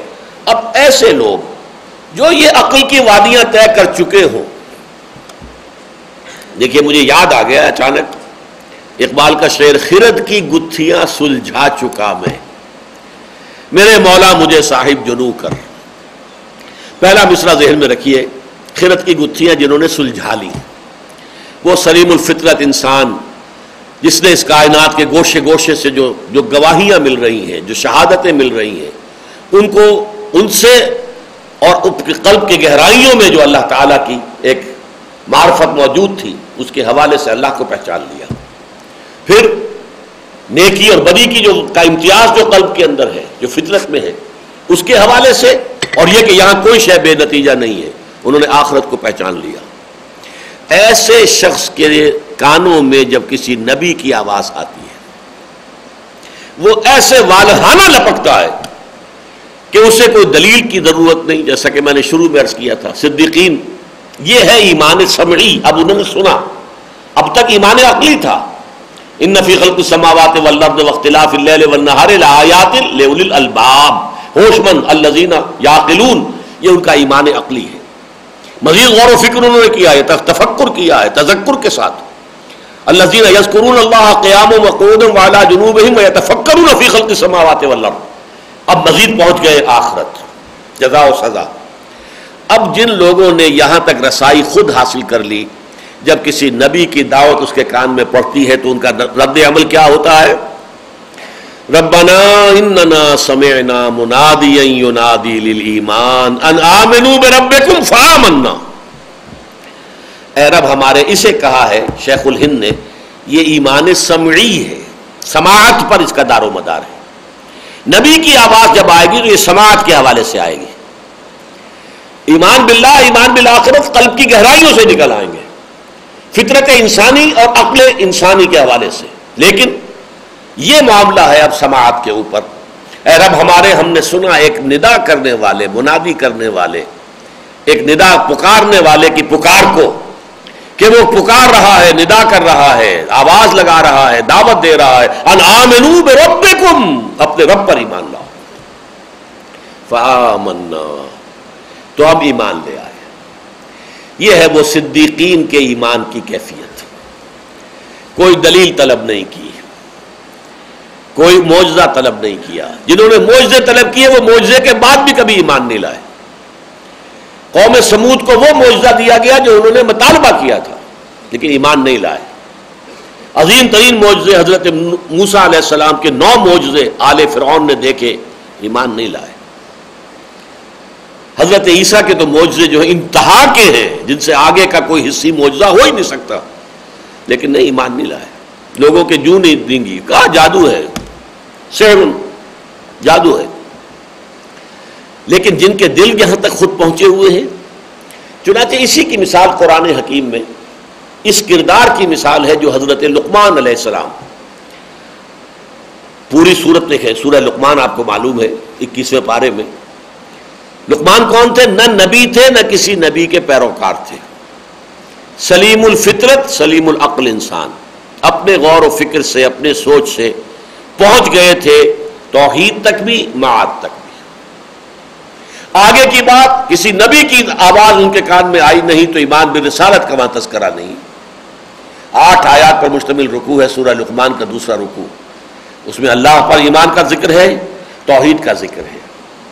معاد کا صرف اصولی طور پر کہ اعمال انسانی جو ہے، یا بنیا انہان تک مسقال ضبرت اگر کوئی دانے کے برابر بھی کوئی عمل ہے، فتکن فی سخرت اوف سماوات اوف الارض، تو وہ عمل جو ہے، چاہے کتنا ہی چھوٹا ہو، آسمانوں میں ہو، چٹانوں میں ہو، زمین کے اندر گھستا کیا گیا ہو یاتے بے اللہ اللہ انہیں لے آئے گا۔ اس کا جزا یا سزا اس کی ہوگی۔ ومن یعمل مسقال ذرت خیر یرا ومن یعمل مسقال ذرت شر یرا یہاں تک تو پہنچ گئے۔ باقی اس پورے رکوع کے اندر جن کو بھی، جن کی نگاہ میں ہے، کہیں نبوت کا ذکر نہیں، رسالت کا ذکر نہیں، کسی کتاب کا ذکر نہیں، کسی شریعت کا ذکر نہیں، جنت کا نام نہیں، دوزخ کا نام اس لیے کہ یہ چیزیں جو ہے یہ صرف نبوت کے ذریعے سے معلوم ہوتی اجمالن یہ کہ بدلہ مل کر رہے گا، یہاں تک عقل پہنچا دے گی۔ وہ بدلہ کیا ہوگا؟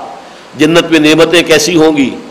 اور دوزخ میں عذاب جو ہے کس کس یہ تو ظاہر بات ہے کہ نبوت کے ذریعے سے معلوم ہوگا۔ حساب کتاب کیسے ہوگا؟ بعض سے بادل موت کیسے ہوگا؟ یہ صرف نبی نے بتانا ہے۔ لیکن اصولی طور پر وہ دو باتیں، ایمان عقلی جو ہے، ایمان باللہ، ایمان بالآخرہ۔ ایمان سمعی کیا ہے؟ اب نبی نے۔ جب یہ کہا کہ اسی بات کی میں تم دعوت دے رہا ہوں، فوراً ایمان لائے۔ اور اب نبی نے جو کچھ بتایا وہ سب کو مان لیا۔ اس نے بتایا کہ تم مرنے کے بعد اٹھا دیے جاؤ گے باس بال موت۔ واللہ کبوت اللہ کما تنامون، خدا کی قسم تم سب پر موت تاری ہوگی، جیسے کہ روزانہ رات کو سو جاتے ہو۔ پھر تمہیں زندہ کر لیا جائے گا۔ سمن تمہا سننا کما تستحقون جیسے روزانہ صبح کو بیدار ہو جاتے ہو، ایسے اٹھو گے قیامت کے دن۔ جیسے صبح بیدار ہو گئے، اسی طریقے سے بیدار ہو جاؤ گے۔ اپنے قبروں میں سے نکل کر آؤ گے۔ دوڑتے ہوئے اپنے قبروں سے نکلو گے۔ سم تحسبن بما تعملون۔ پھر جو کچھ تم عمل اس وقت کر رہے اس کا پورا پورا حساب تم سے لیا جائے گا۔ سم تجزبن بالاحسان احسانا وبسوء سوءا۔ پھر بدلہ مل کر رہے گا، بھلائی کا بھلا، برائی کا برا۔ اور وہ کیا ہے؟ وہ انحال جنت نہ بدا نار نہ یا وہ جنت ہے ہمیشہ ہمیش کے لیے، یا آگ ہے ہمیشہ ہمیش کے لیے۔ یہ خبریں جو ہے یہ رسالت کے ذریعے سے ملتی ہیں۔ ربنا اننا سمعنا منادی ینادی للایمان اے رب ہمارے، ہم نے سنا ایک پکارنے والے کی پکار کو کہ وہ پکار رہا ہے ایمان کی، کے لیے، ایمان کی طرف ندا لگا رہا ہے، منادی کر رہا ہے ایمان کی۔ انآمنوا بربکم، کہ ایمان لاؤ اپنے رب پر۔ فآمنا، ہم ایمان لے آئے۔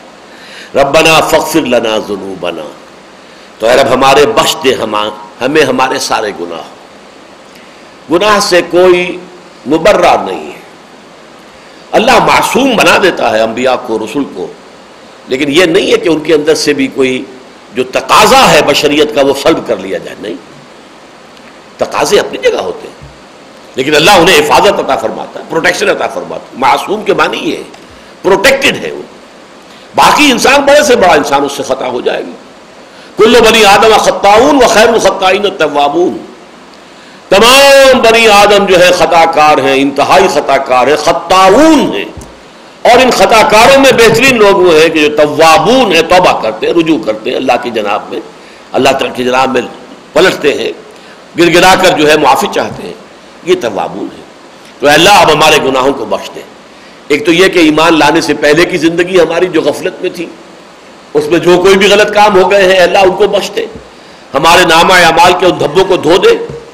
اور یہ بات ہے، حدیث میں آئی ہے کہ تین عمل ایسے ہیں کہ جن سے انسان کی زندگی، سابقہ زندگی کے سارے گناہ معاف ہو جاتے ہیں۔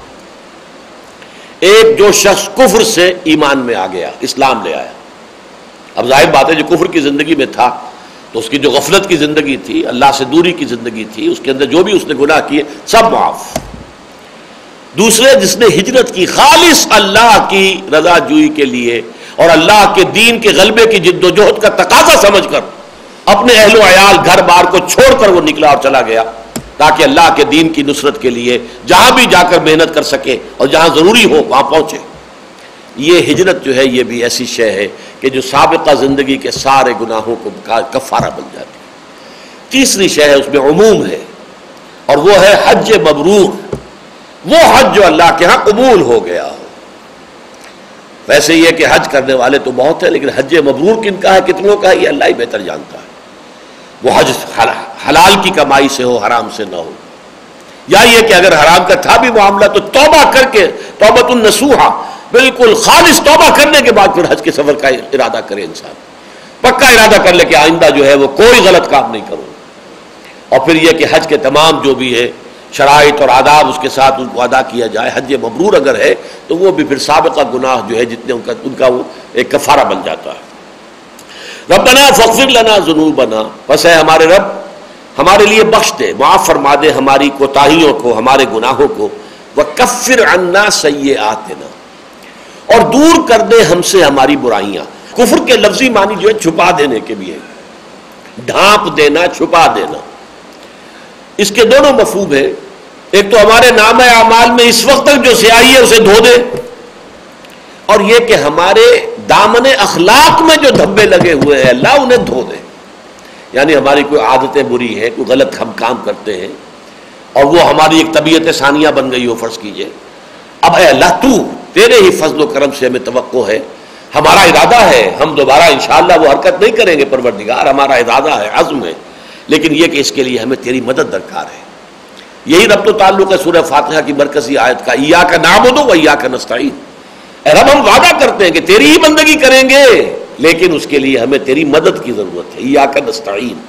ہمیں یہ معلوم ہے کہ ہم صرف اپنے بل بوتے پر، اپنی طاقت کے اوپر سرات مستقیم پر نہیں چل سکتے۔ سرات مستقیم کی ہدایت تو دے، ہمیں انگلی پکڑ کر چلا۔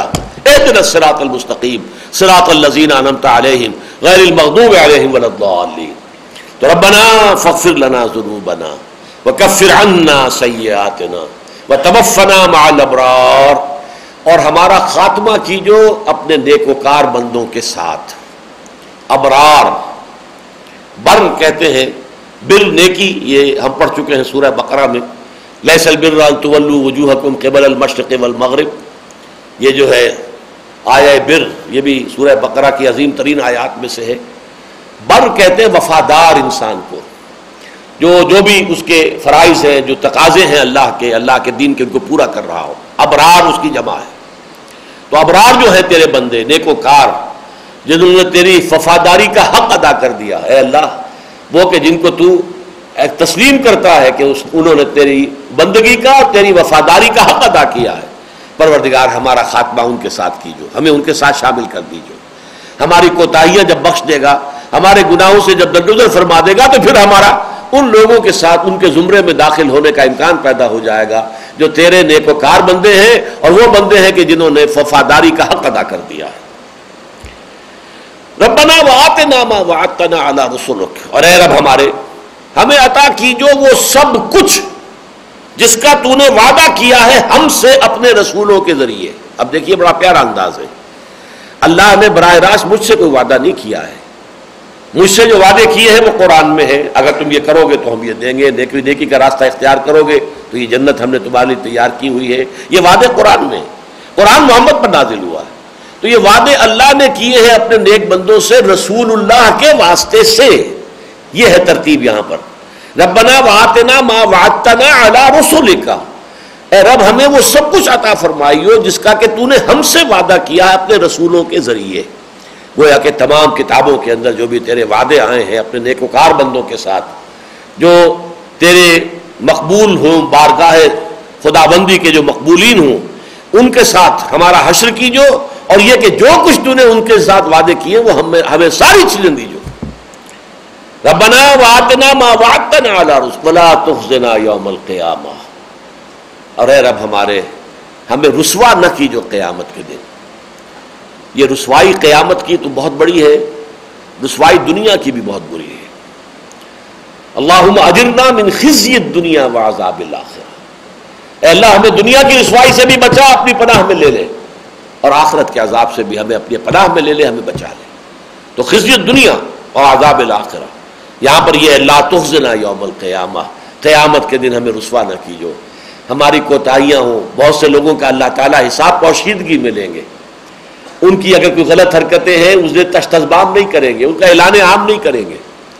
جیسے ان کیمرہ ہو جاتی ہے، کوئی ہیئرنگ ایسی ہیئرنگ ہو جائے گی۔ لیکن لوگوں کے علم میں نہ آئے کہ ان کے اندر کیا کیا تھے فرض کیجیے کہ وہ لوگوں میں ان کا ایک اچھا وقار تھا، ان کی ایک حیثیت تھی۔ وہ دین کے قائدین میں سے تھے یا دائین میں سے تھے، خادمین میں سے تھے، کوئی کوتاہی، کوئی کمزوری، بشری بنیاد کے اوپر ان کے اندر تھی۔ تو اگر اس کا چرچا وہاں کر دیا جائے تو گویا کہ ان کے لیے رسوائی ہوگی۔ ولا تخزنا یوم القیامہ اے رب، ہمیں معلوم ہے، ہماری کوتاہیاں ہیں۔ ہم پاک نہیں ہیں عیوب سے، لیکن قیامت کے دن ہمیں رسوائی سے بچائیے۔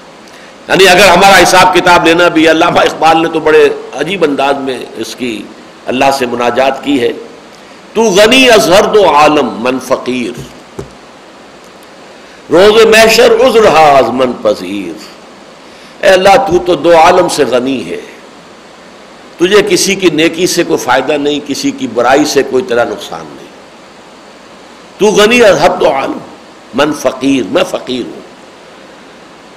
میرے فقیر کا معاملہ کیا ہے کہ عذر قیامت کے دن عذر من پذیر میرے جو بھی عذرات ہوں گے، میں معذرتیں کروں گا، معافیاں مانگوں گا۔ اے پذیرائی دیجیے ان کو۔ میری معذرتوں کو قبول فرمائیے۔ ور حساب رات بینی ناگزیر اور اگر میرا حساب کتاب کھولنا ہی ہو، ناگزیر ہی ہو، میرا حساب، میرا جو اعمال نامہ ہے از نگاہ مصطفیٰ پنہا بگیر محمد صلی اللہ علیہ وسلم کی نگاہوں سے پنہا میں اس کی نگاہوں آپ کی نگاہوں میں شرمندہ نہ ہو جاؤں۔ تجھ پر تو ہر چیز آیا ہے۔ تجھے سب معلوم ہے۔ میرے اندر کیا ہے، کیا نہیں ہے، کیا خرابی ہے۔ بس سب تیرے علم میں تو ہے۔ لیکن میں محمد کے سامنے جو ہے شرمشار نہیں ہونا چاہتا۔ ور حساب راتو بینی ناگزیر از نگاہ مصطفیٰ پنہا بگیر ذرا خفیہ۔ حضور کی نگاہوں سے خفیہ رکھتے ہوئے میرا حساب لے لیجیے جو لینا ہے۔ تو ویسے ہے اس میں، بہت سا اللہ تعالیٰ نے اس حضور نے خبر دی ہے کہ میری امت کے ایک متوکلین ہیں، اللہ پر توکل کرتے ہیں۔ نہ وہ کوئی جھاڑ پھونک کرتے ہیں، نہ کراتے ہیں۔ لا یرقون ولا یرقون ولا یسترقون۔ وہ نہیں کرتے۔ لیکن یہ کہ ان کا حساب کتاب ہی نہیں ہوگا، بلا حساب جنت میں جائیں گے۔ حضور نے فرمایا، ستر ہزار میری امت کے لوگ ایسے ہوں گے جو بلا حساب جائیں گے۔ اور بہت سے لوگ وہ ہوں گے جن کے بارے میں قرآن میں آیا حساب یسیرا، آسان حساب۔ سرسری سا جیسے ہوتا ہے، معاملہ بس پیش ہوا اور ٹھیک ہے۔ ایسا بھی ہوگا۔ اس کے لیے دعا ہم مانگتے ہیں، اور مانگتے رہنی چاہیے۔ اللہ حاسبنا حساب یسیرا۔ پروردگار، ہم سے حساب لیجو، آسان حساب۔ ہر ہر چیز کا اگر کوئی جواب ہمیں دینا پڑ گیا، تو پھر کون ہے کہ جو چھوٹے گا بات؟ کون ہے کہ جو اپنے اعمال کی بنیاد پر سر، جیسا کہ حضور نے فرمایا، کوئی ایک انسان بھی، کوئی بھی انسان محض اپنے اعمال کی بنیاد پر جنت میں داخل نہیں ہو سکے گا۔ اور کسی صحابی نے ہمت اور جرت کی پوچھ لیا کہ کیا حضور آپ بھی، آپ نے فرمایا ہاں میں بھی۔ اللہ یہ تغمد علی ربی بے رحمت ہی اگر میرا رب ڈھانپ نہ لے مجھے اپنی رحمت سے، تو میں بھی جنت میں داخل نہیں ہو سکوں گا۔ اس حوالے سے، ولا تخزنا یوم القیامہ ان کا لا تخلف المیعاد یہ بہت بامانی ہے یہاں، یہ ٹکڑا۔ یقیناً تو اپنے وعدے کی خلاف ورزی کرنے والا نہیں ہے۔ ہمیں یہ اندیشہ نہیں ہے کہ جو وعدے تو نے کیے تھے اپنے نیک بندوں سے، اپنے رسولوں کے ذریعے سے، تو ان وعدوں سے پھر جائے گا۔ معاذ اللہ معاذ اللہ۔ ہمیں اندیشہ ہے تو اس کا ہے کہ ہم ان وعدوں کا مستاق ثابت ہو سکیں گے یا نہیں؟ ہم ڈیزرو کر سکیں گے کہ نہیں؟ یہ ہے جس کا شک ہے ہمیں، جس کی وجہ سے ہم کہہ رہے ہیں کہ ہمارے گناہوں کو بخش دے۔ ربنا فغفر لنا ذنوبنا وكفر عنا سيئاتنا وتوفنا مع الابرار ربنا وآتنا ما وعدتنا على رسلك ولا تخزنا يوم القيامه انك لا تخلف الميعاد. تو یہ ہمیں یہ نہیں اندیشہ ہے کہ تو اپنے وعدوں سے پھر جانے والا ہے، معاذ اللہ، ثم معاذ اللہ. اندیشہ ہے تو یہ ہے کہ ہم اپنے گناہوں کی وجہ سے، کوتاہیوں کی وجہ سے، تقصیرات کی وجہ سے ان وعدوں کا مصداق ثابت نہ ہو رہے ہو، تو تو ہماری ان کوتاہیوں کو گویا کہ کنڈون کرتے ہوئے، ہمارے گناہوں کو معاف فرماتے ہوئے، ہم انہیں اپنے پورے پورے وفادار بندوں کے ساتھ ہمارا حشر کیجو، ان کے ساتھ شامل کر دیجو اور اس کے لیے اپنے فضل سے، اپنے کرم سے ہماری خطاؤں کو معاف کر دیجو۔ اس کے بعد کی اگلی آیت جو طویل ہے، اس کو میں نے رکھ لیا ہے۔ اور ویسے بھی ابھی پانچ آیات باقی ہیں اس اس رکوع کی۔ وہ اگلے درس کے لیے ہے۔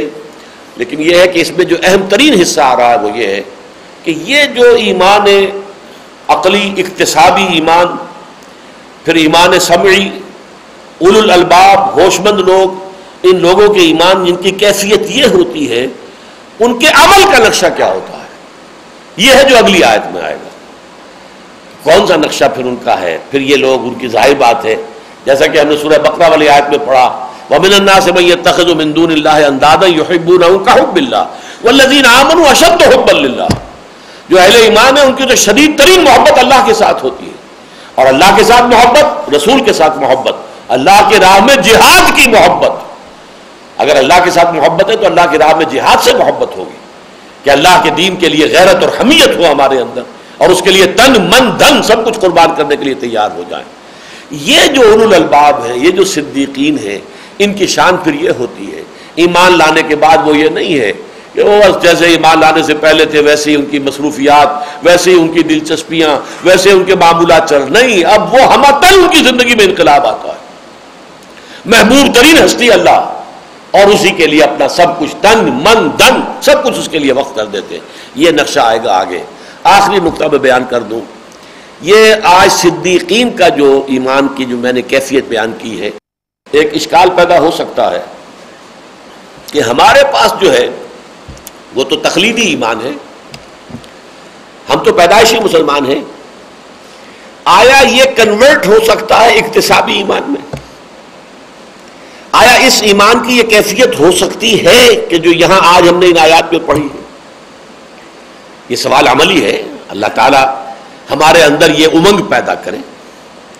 آرزو اول تو پیدا ہو نہیں سکتی کبھی، اور ہو جائے تو مر جاتی ہے یا رہتی ہے خام۔ دنیا کی آرزو ہے تو جوان رہتی ہے ہر وقت۔ آدمی چاہے جو ہے قبر کے کنارے پہنچا ہوا ہو، دنیا کی آرزویں جوان رہتی ہیں، بوڑھی نہیں ہوتی۔ اللہ کو متقاصر حق تم المقابر۔ لیکن کبھی کبھی کوئی نیکی کا جذبہ بھی انسان میں پروان ہو کوئی ابھرتا ہے تو وہ مر جاتا ہے۔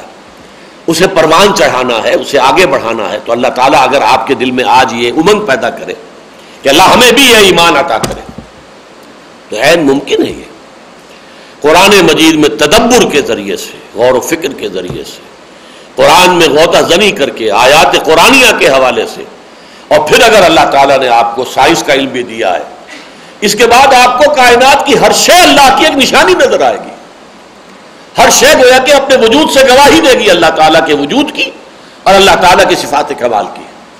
جیسے کہ ایک تصویر کہیں لگی ہوئی ہے مصور کی تو وہ تصویر جو ہے وہ گواہی دیتی ہے اپنے مصور کے کمال فن کی۔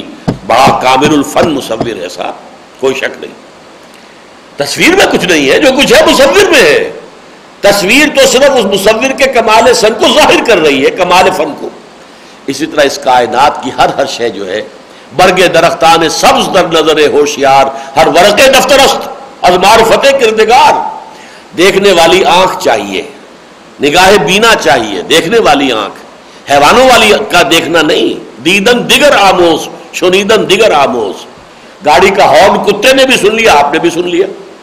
آگے سے گاڑی آ رہی ہے، آپ کی آنکھوں نے بھی دیکھ لیا، کتے کی آنکھ نے بھی دیکھ لیا۔ وہ بھی بچ رہا ہے، آپ بھی بچ رہے ہیں۔ یہ دیکھنا اور یہ سننا اپنی جگہ ہے۔ دیدن دیگر آموز، کوئی اور دیکھنا بھی ہے دل کی آنکھ سے دیکھنا۔ شنیدن دیگر آموز، ایک اور سننا بھی ہے، وہ دل کے کانوں سے سننا ہے۔ وہ دیکھنا سیکھو، وہ سننا سیکھو۔ اگر یہ جو ہے پیدا ہو جائے انسان کے اندر، تو گویا کہ کائنات کا ذرہ ذرہ اسے پکارتا ہوا نظر آئے گا۔ وَإِن شَيْءٍ إِلَّا يُصَبِّحُ بِحَمْدِهِ وَلَكِن لَا تَفْقَهُونَ تَسْبِيحَهُمْ۔ کوئی ایک شے نہیں ہے اس پوری کائنات کے اندر جو ہر وقت ہر ہماتن اللہ کی تسبیح نہ کر رہی ہو اور ہم نہ کر رہی ہو۔ لیکن تم اس کی تسبیح اور ہم کو سمجھ نہیں سکتے۔ اپنے وجود سے وہ اللہ کے وجود پر اللہ کے صفات کمال پر اس کی شان تنظیحی اس کے اوپر گویا کہ وہ گواہی دینے والی شے ہے یہ معاملہ جو ہے قرآن مجید کے ذریعے سے، غور و فکر کے ذریعے سے آپ اس رسائی، اس منزل تک رسائی حاصل کر سکتے ہیں۔ کہ یہ ایمان حقیقی، یہ ایمان عقلی اور ایمان سمی جو ہے، وہ بالکل صدیقین کے ایمان کے درجے میں۔ اور درجے جو ہوں گے اونچے۔ ابو بکر صدیق کا درجہ جو ہے صدیق اکبر ہے۔ وہ تو معاملہ جو ہے وہ دور کی بات ہے۔ لیکن فی نفس ہی صدیقیت اس کا درجے جو بند نہیں ہے، یہ دروازے کھلے ہیں۔ وہ جو چار درجے بیان کیے تھے میں نے آج، من النبیین و صدیقین و شہداء و صالحین۔ جو صالحین ہے یہ بیس لائن ہے یہ آگے بڑھے محنت کریں، شہداء کے زمرے میں بھی شامل ہو سکتے ہیں۔ آگے بڑھے محنت کریں، صدیقین کے زمرے میں شامل ہو سکتے ہیں۔ ہاں یہ آخری جو ہے، یہ بینڈ ہے۔ نبیین، یہ وہ بھی تھا پہلے بھی اور اب یہ دروازہ بند ہے۔ پہلے بھی یہ کوئی شخص اپنی ریاضت سے، اپنی محنت سے، عبادت سے، نیکی سے، کوشش سے نبی نہیں بن سکتا تھا۔ یہ اقتصابی شے نہیں تھی، وہ بھی تھی۔ اللہ جس کو بناتا تھا وہ نبی بنتا تھا۔ اور اب تو اس کا دروازہ بند ہے۔ تو یہ نبوت کا دروازہ تو بند ہے، لیکن صدیقیت اور شہادت اور صالحین، مومنین، یہ دروازے کھلے ہوئے ہیں۔ ہمت کرے آدمی، محنت کرے اس کے راستے ہیں کہ جو بتائے گئے قرآن میں، وہ آج کا موضوع نہیں ہے۔ وہ سورہ حدید کے اندر بیان ہوا ہے، سورہ بلد میں بیان ہوا ہے۔ وہ ہیں اس کے مختلف مقامات۔ لہذا اسی لیے میں آپ سے کہہ رہا ہوں، ایک بڑا پیارا شعر ہے علامہ اقبال کا۔ تو عرب ہو یا عجم ہو، تیرا لا الہ الا لغت غریب جب تک تیرا دل نہ دے گواہی۔ ہم یہ سمجھتے نا، عربوں کو تو عربی آتی ہے، وہ قرآن کو سمجھتے ہیں، یہ ہے، وہ ہے۔ ہم تو اجمی ہیں بیچارے، ہمیں قرآن کی سمجھ نہیں ہے۔ علامہ کہتے ہیں یہ عربی اجمی ہونے سے کچھ نہیں ہوتا۔ وہ بھی قرآن کے الفاظ سمجھ کر رہ جاتے ہیں۔ اس سے آگے اس کی گہرائی میں پہنچنا ان کے لیے بھی ممکن نہیں ہے۔ جب تک دل گواہی نہ دے، یہ لا الہ الا اللہ، محمد الرسول اللہ، اس کا ترجمہ انہیں معلوم ہے، انہیں مطلوب معلوم ہے۔